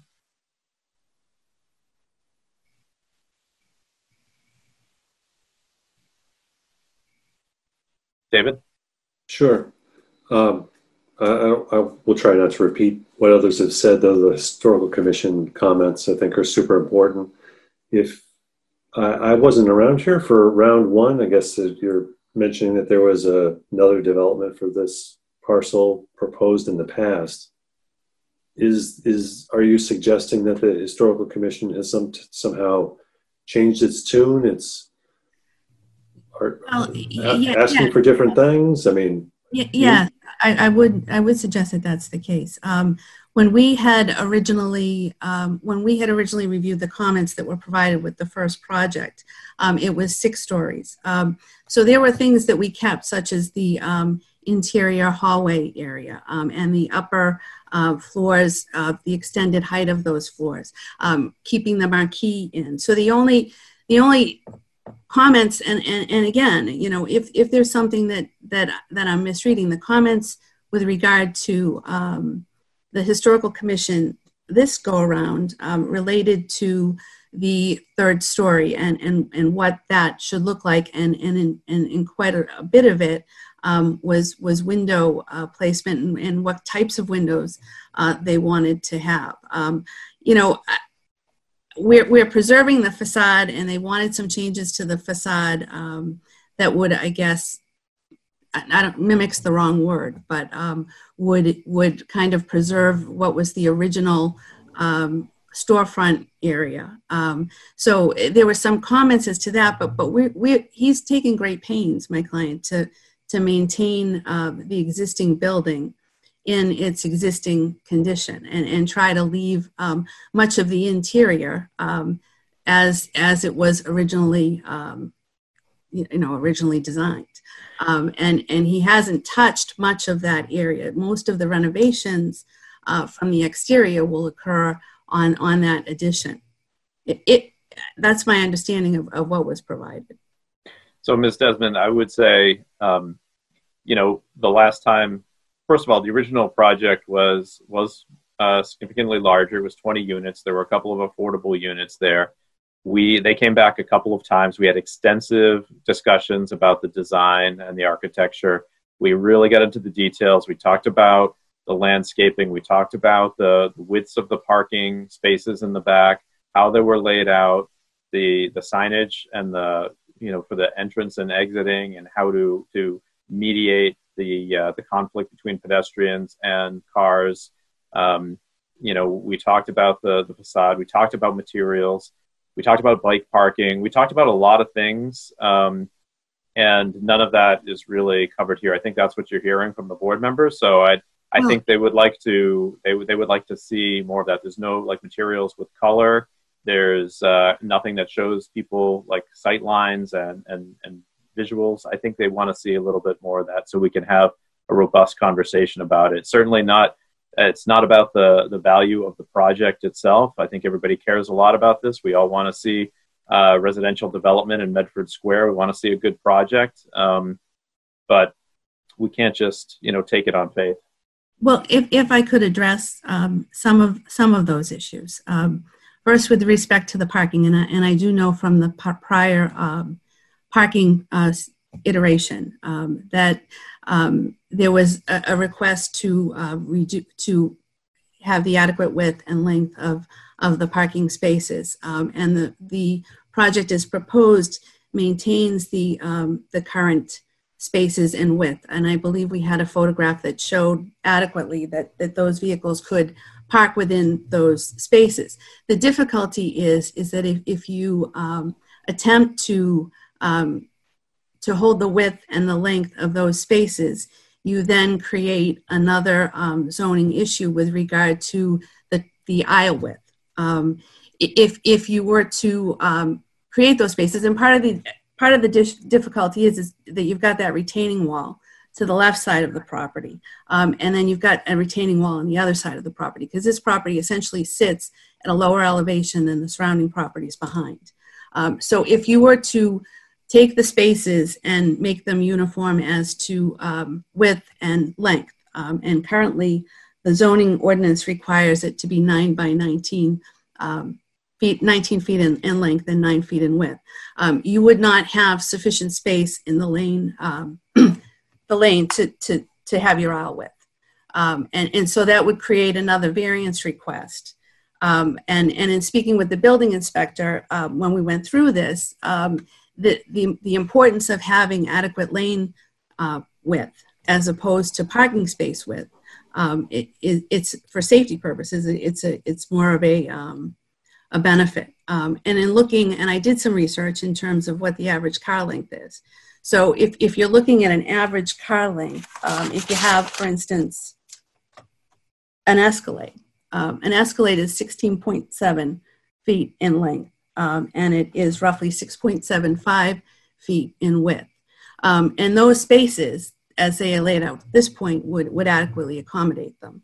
Uh, it's also a pre-existing condition. Um, if, if you take commercial space, if this was three, four floors of commercial space, you would need 33 spaces. Um, this re- reduces the overall requirement of spaces to 29 spaces. So there's a net loss of one. Um, and, and the argument to the ZBA in that regard would be you've got a, a lot that is non, non-conforming as it exists now. Um, it now has 23 spaces. It's going to redu- be reduced by five, so you'll have 18. But at that point, you'll have spaces which adequately fit vehicles, and you'd maintain the um, the aisle width. And I think um, Jeff could speak to the aisle width too, because we. But excuse me, Ms. Desmond, I'm sorry, but are you suggesting that um, you can't or don't want to provide uh, more visual materials that we're requesting, or that we shouldn't discuss some of the items that we've raised? No, I'm not. I'm not saying that at all. But but you know, in terms of you you raise that issue, um, and and you know, our plan shows 18 spaces. So I mean, we have considered those issues, um, and and with regard to that parking plan, to reduce it to to make the spaces uniform uh, would would create turn issues. Um, Well, I, I, just think that the folks want to be able to have that conversation, but they want to know what they're talking about. I mean, I, they, I- they need yeah. to be able to see it. I mean, where I'm struggling is I'd like to graphically understand what the problems are and then take the board members through how you're responding to those challenges and presenting the best project possible considering the conditions of the site and all the parameters that you need to work within. I, I think, Christy, you're absolutely right. Sorry, few Deanna. No, I'm just going to say that only a few of us were here last time, and these are all issues that we did discuss. But since this is a new project, I think that all of these. types I, I was just going to say that the we need to, you know, th- this board just to the point that we need to be able to see this visually. I think we have the ability to make a recommendation based on all those things that you're talking about. And, and I, I think you said them nicely, but without a graphic and without the whole picture, it's very hard to understand really what you're talking about. I think people that are in the building industry might be able to do it. And I was sort of grabbing what you were saying. Well, we do but without that. with without that visual, we can't do it. We have the ability to make a re- recommendation, say, yes, they've done their really good job, and and yeah, the, the parking spots should be smaller, and the drive aisle should be bigger, and we got a recommendation from the fire chief, and all this stuff. But without those visuals to back them up, I mean, we're just all we're doing right now is just hearing you. We do have that visual here if you would like to look at it. The visual, you had a chance to show me the visual, and it didn't work. I don't. I don't So- want to look at the visual again. I, I let's yeah let's just be so i think what you're hearing ms. Desmond this project uh, is going to be continued to next month. And i think what we should do now is uh, board members should indicate uh, to you and your team what would be helpful for them to see so that next time we can have a really productive conversation and hopefully uh, move forward with a set of recommendations. Um, so uh, let me ask the, the board members, are there specific things that you'd like to, to see uh, for next month? I think definitely the landscaped area in the back and the retaining walls. Um, in I general. I mean, Andre, I sorry, Deanna, I just Go ahead. finish. Sorry. To um, Christy's earlier point, I don't think it's our responsibility to be fishing for the information we need to make these recommendations. The proponent needs to come to us with a comprehensive and holistic package that illustrates all the issues that we need to consider to make a recommendation for this project. We can make a whole list tonight, but if this package comes back and there's like one thing missing, or if there's, you know, it's it to me, it's on the proponent to put together materials that help us understand this project properly. And that's what we did for um, Winthrop Street, and and that's why it went well tonight. And I mean, this this it is not our job to to beg for information so that we can understand their project.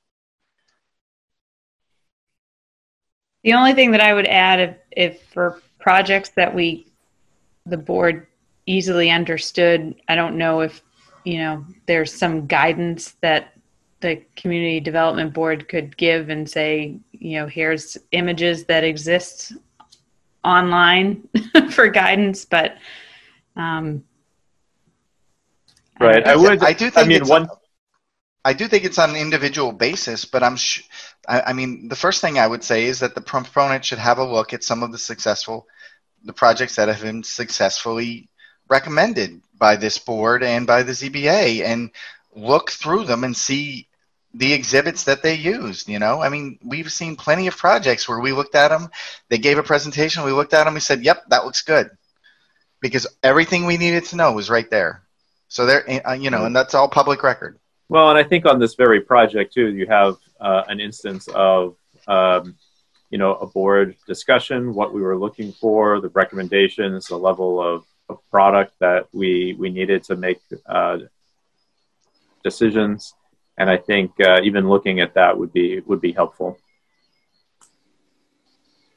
you know, and I know what you're saying. You know, you're, I think you're saying that from your perspective, you're probably seeing this as a, a, a, simpler project than the one that was already recommended. So why isn't it sailing through? But it is a different project, and I think that you know the design is very different, and we we just need to have that conversation again. And who is the design consultant? Can the proponent um, sort of refer back to the, desi- the design engineer and consultant and have that conversation and have them bring holistically bring it to life for us? Well, I, Well, I- I mean, their design team is here. I think it's just a different team. So I I mean, the site plan requirements and what, and, and I'm not saying this to be argumentative in any, in any fashion, but, but what the site plan requirements are, uh, per, and, and what, what you're looking for in terms of 3D and shade studies, that, that's not, that isn't a requirement. And, and, and so if, if that's what the board is looking for from this point forward, then it's noted. Um, but, but that is not, you know, something that has been required throughout in terms of site plan review because site plan review and design review ultimately i mean this isn't approved at this point. So you know we're not even at that final stage. And and in terms of when we receive comments and again i'm only saying this from um, you know from the perspective of in terms of time i mean you know if we had a chance after seeing the comments to to to replan it then then at that point we would but you're talking you know two to three days before um, you receive comments. So if, if that's if that's something that, that's different then again um, noted. I, you know i'm not i'm not seeking to argue with the board or to um, you know indicate that we won't do this because certainly we won't. Um, but in, in terms of you know what what we have done in, in the comments and in particular historical um, we took a, a, a hard look at, at what was required and, and and and I think that much of what they had issues with originally in the um, the first project that was provided, they tried to preserve. And I think if if you compare the the notes that that that um, you know that that I think they have we have done that. Um, I understand that that they want some different lighting in the project. Um, you know, the outside as opposed to what the inside is. Um, you know, there's interior space versus out exterior space, and in terms of what they want the windows to look like, you know, all of that. You know, we got those comments the other day, and we're not adverse to incorporating that that into to the discussion. But but you know, our plans are submitted at that point with a design. Now, if you don't like the design, then that that's a whole different conversation than than the fact that there was a design, you know, where we tried to incorporate uh, those items that um, that were an issue in the original project, um, and to preserve as much of the existing building. Could could I ask, I'm, I'm sorry, could I just interrupt for a second and ask? I, this is where I am getting a little more confused in terms of references to the prior project because do we have to consider the prior project anymore or is that's, that's in the past and what we're talking No, about? this is a totally new project, totally new submission. So M- Mass Historical, I mean, Historical Commission's letter is, present letter, letter is focused on the current project. So I think that's Right. the subject of our discussion, which is not reference to anything that happened for the prior project. So I Right. think what we're seeing are the comments that we feel are important that are based on the current project and would be and would like to see a response to those visually. And, and I guess what I'm saying, in, in fairness to that, is is that the time frame from when you receive the comments to when the hearing is, it's a matter of days. Um, so to give any kind of reflection or consideration and to change a plan within that period of time um, is is difficult. So I, I don't have an issue necessarily with with the fact that that you want to continue the hearing on that. And and if you want additional information as to each variance requested with the argument, although I, I do think that you received that information uh, as part of your original package because your original package included the zoning evaluation, my zoning worksheet, the zoning application. So I think all that information has been provided in addition to the written statement as to what the arguments are for each variance requested. Um, and with regard to the parking, um, you know, I, I frankly jumped on that because I, I know what the situation was with the pri- prior parking iteration. Um, and, and, I think that um, in terms of, of the parking plan, um, we're losing five spaces by virtue of the extension of the building, a small addition. Um, but, but to try and reconfigure those spaces so that they're even and they meet the requirements of the zoning ordinance of nine feet and 19 feet, you, are going to reduce the aisle width, which is a concern, um, you know, for for the board, and also the number of spaces is a concern. So, Ms. Desmond, uh, since we're, we're going to be continuing this, uh, do you have questions for us that might be helpful for you um, in terms of? I, I would like to hear back? as to, to what what else they're they're searching for um, on on this in terms of what they're they're looking for and what they they want in terms of a design so that it can be considered because i don't want to come back and then you know that that isn't really what they're looking for um, so i would certainly take some input from historical as to what it is um, Right. that- Well, we're obviously not the historical commission, but we do have someone here who might be able to speak to that. So I will let them speak, um, and then I would like to wrap this up um, pretty quickly. So, uh, can someone, Annie, can you un- unmute uh, Doug Carr? Peter. Peter. Oh, Peter. Okay. Yeah. Thank you, Peter. Yeah, I was the one who. Can you hear me? Yes, we can. Okay, I was the one who actually wrote the letter, but so and with Doug's input, but um, so just really quickly, I I mean, I, I don't want to talk about the other project, but um, we we were more. I left out some of the comments from the other project because felt maybe this was a little bit closer to the mark. We really appreciated the fact that they want to re, re you know re, rebuild the marquee. We appreciated the fact that um, they're going to kind of restore that uh, the the historic building there. But uh, I guess our we have some issues with the way the addition is designed, and we feel like um, the what what the third story that's there now is really ugly, and we feel like we're not actually doing that much better with this design. So we feel like um, there should be some more care with the design.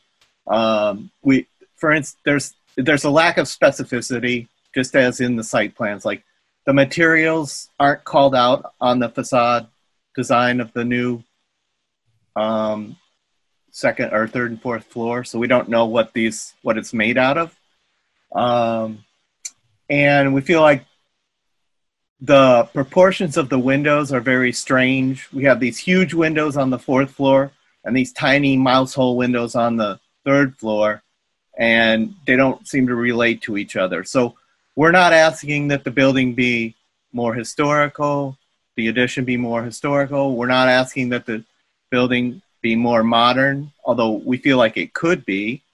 Um, we just feel like the facade design needs a lot of work and it's very bland um, you know it looks like you know I, I, I, I don't know anyway i can't i can't really comment on i don't want to say bad things but i just feel like you know the the facade design is really weak we would like to see what the materials are we'd like to see it more articulated we would like the materials to be a quality material up there because this is a really important building in Medford. And, uh, you know, we'd like to see quality materials. We just don't want to see like, you know, stucco up there with control joints in it. We don't like, we don't want to see this really cheap looking facade uh, slapped down on top of one of our most historical important buildings in Medford. That's our main beef. I mean, the building is going to be taller than the existing one that's why we like to see a shadow study on basically any project you know um, just to see what impact will that shadow study have on the street we'd like to see maybe the storefront windows have a little bit more detail to them again we're not saying they have to be historical uh, we just feel like right now we have this mass expanse of this, these two storefronts of butt glazed glass which could be very elegant but it also could be I think if you look at the original facade, there's a lot of de- level of detail on the storefronts that have been eliminated, and it looks kind of, uh, I don't know, out of place to me. Uh, it's like a a UFO landed down there on the first first floor. So I guess those are some of our issues. Um, we really do appreciate some some of the moves, though. We really appreciate putting the mar- marquee back. We appreciate the fact that you're keeping that a high bay second floor space on the street facade. That those are great moves. Um, and uh, so I, I, guess I could leave it at that. Um, th- those are really the heart of our comments. I don't know, Doug, if you want to add anything to that. Could you unmute Doug? Yep.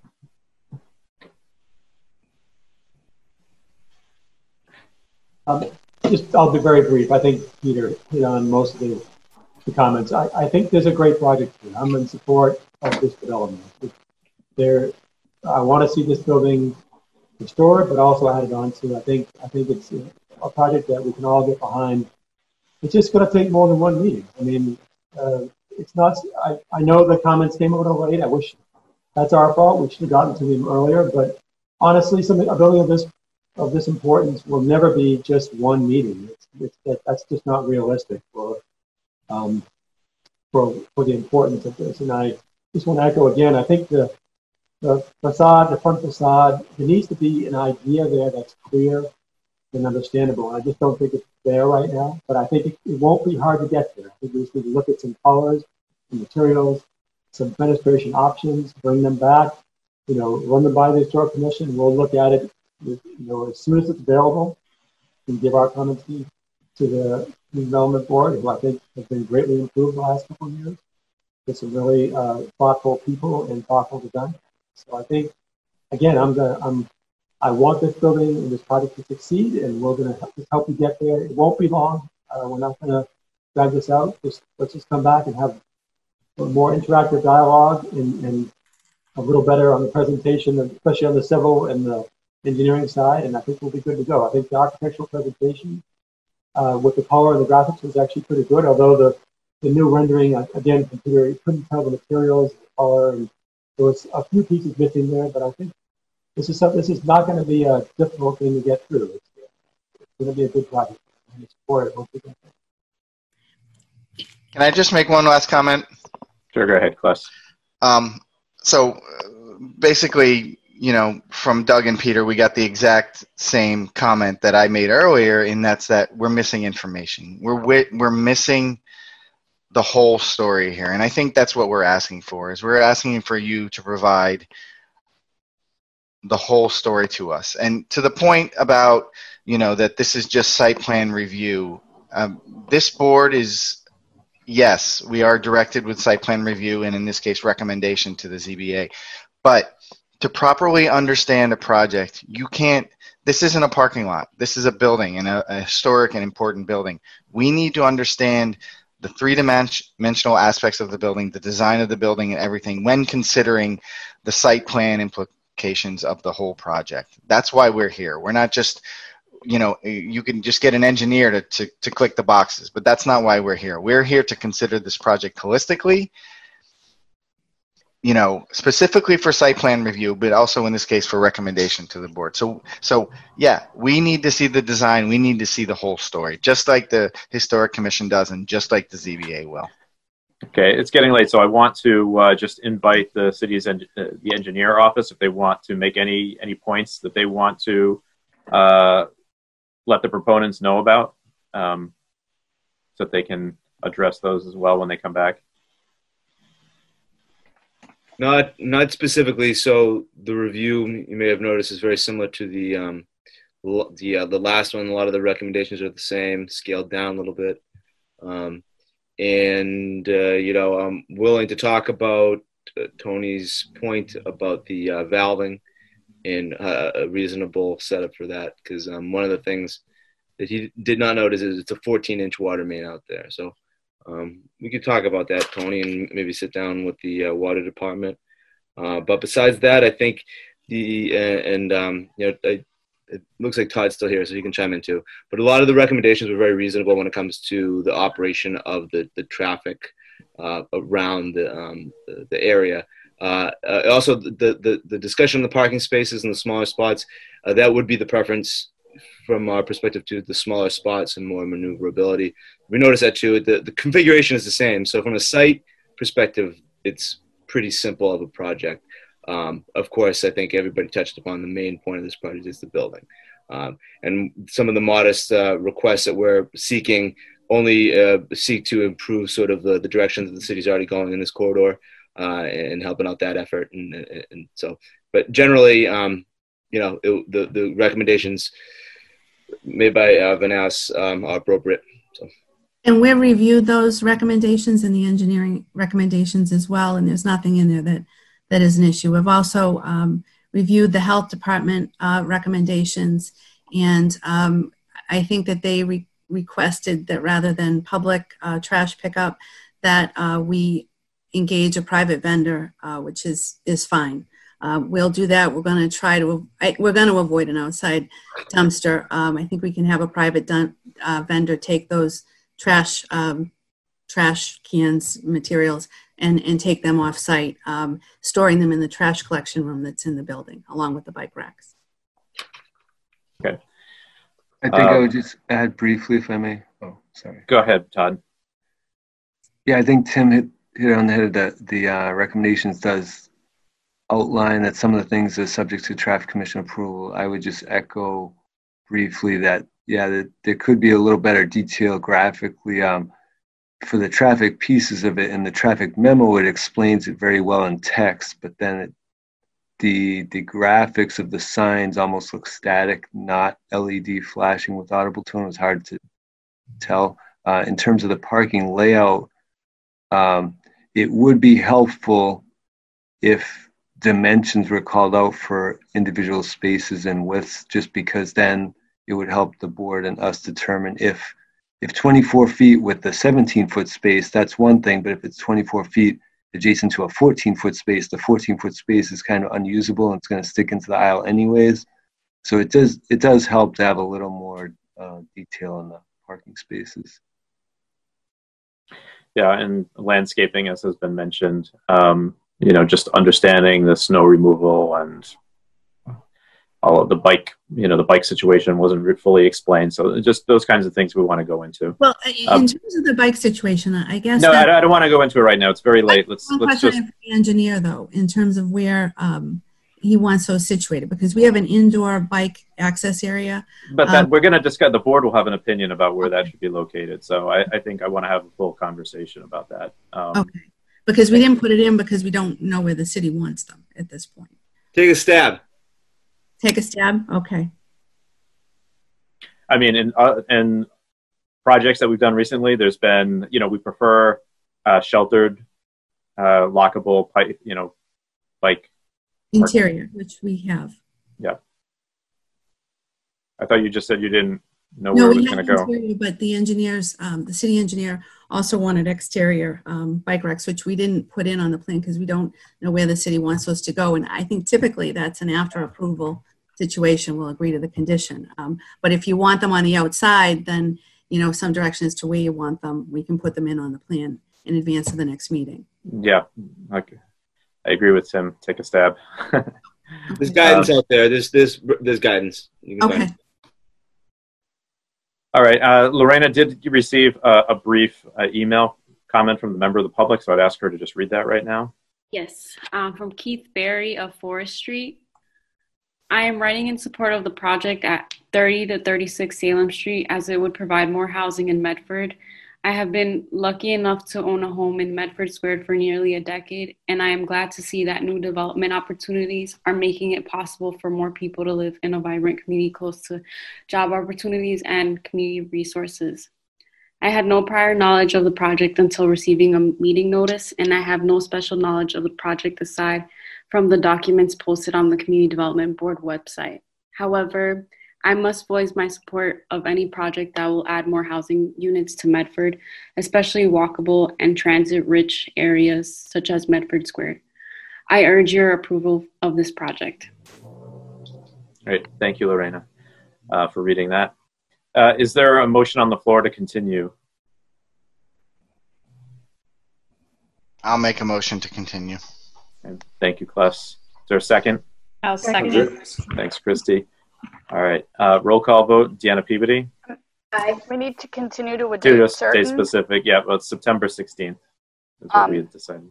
do you want to have this the same night as the BJ's? And there's probably going to be the discussion of the brewery ordinance from the city council? Or do you want to split it to another night so that the, the meetings are not quite so long? Um, well, my feeling is that the BJ's discussion should not be very long since we've discussed it several times already. Um, but what is the other board members? Do you have an opinion? Shit, we we went eight oh. If, if we would have split it, that means it's two meetings. Uh, is it just a matter of time, the length, or we still have to? It's going to be two meetings or a long meeting. So it's- I have no preference either way. Uh, Celeste, it looked like you had a preference. Did you? Were you saying two meetings, separate meeting? I mean, in a way, I sort of feel like this merits a longer discussion. Obviously, not one for right now, but um, I I think there needs to be talk about how we um, we schedule these meetings more. You know, um, my feeling is that you know after nine thirty, we're not making good decisions any longer, and and it's affecting our work. So.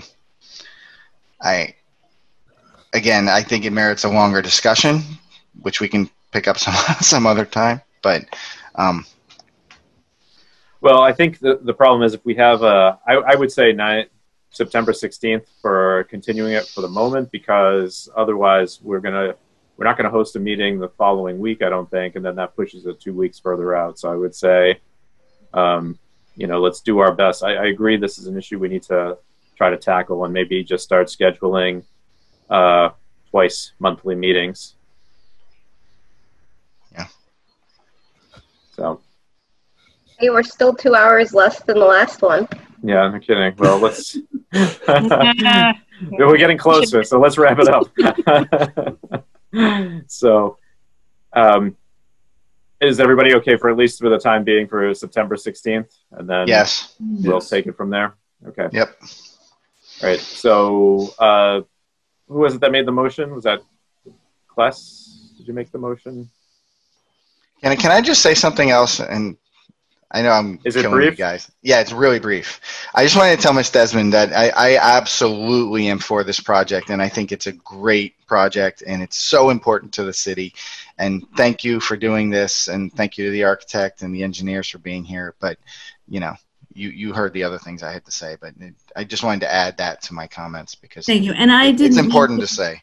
And I didn't mean to be argumentative or, um, you know, I- I'm not against, you know, coming back with it. I just want some directions to what you're Yep, that's good. So I I, I um, make a motion to continue Right, to uh, September 16th.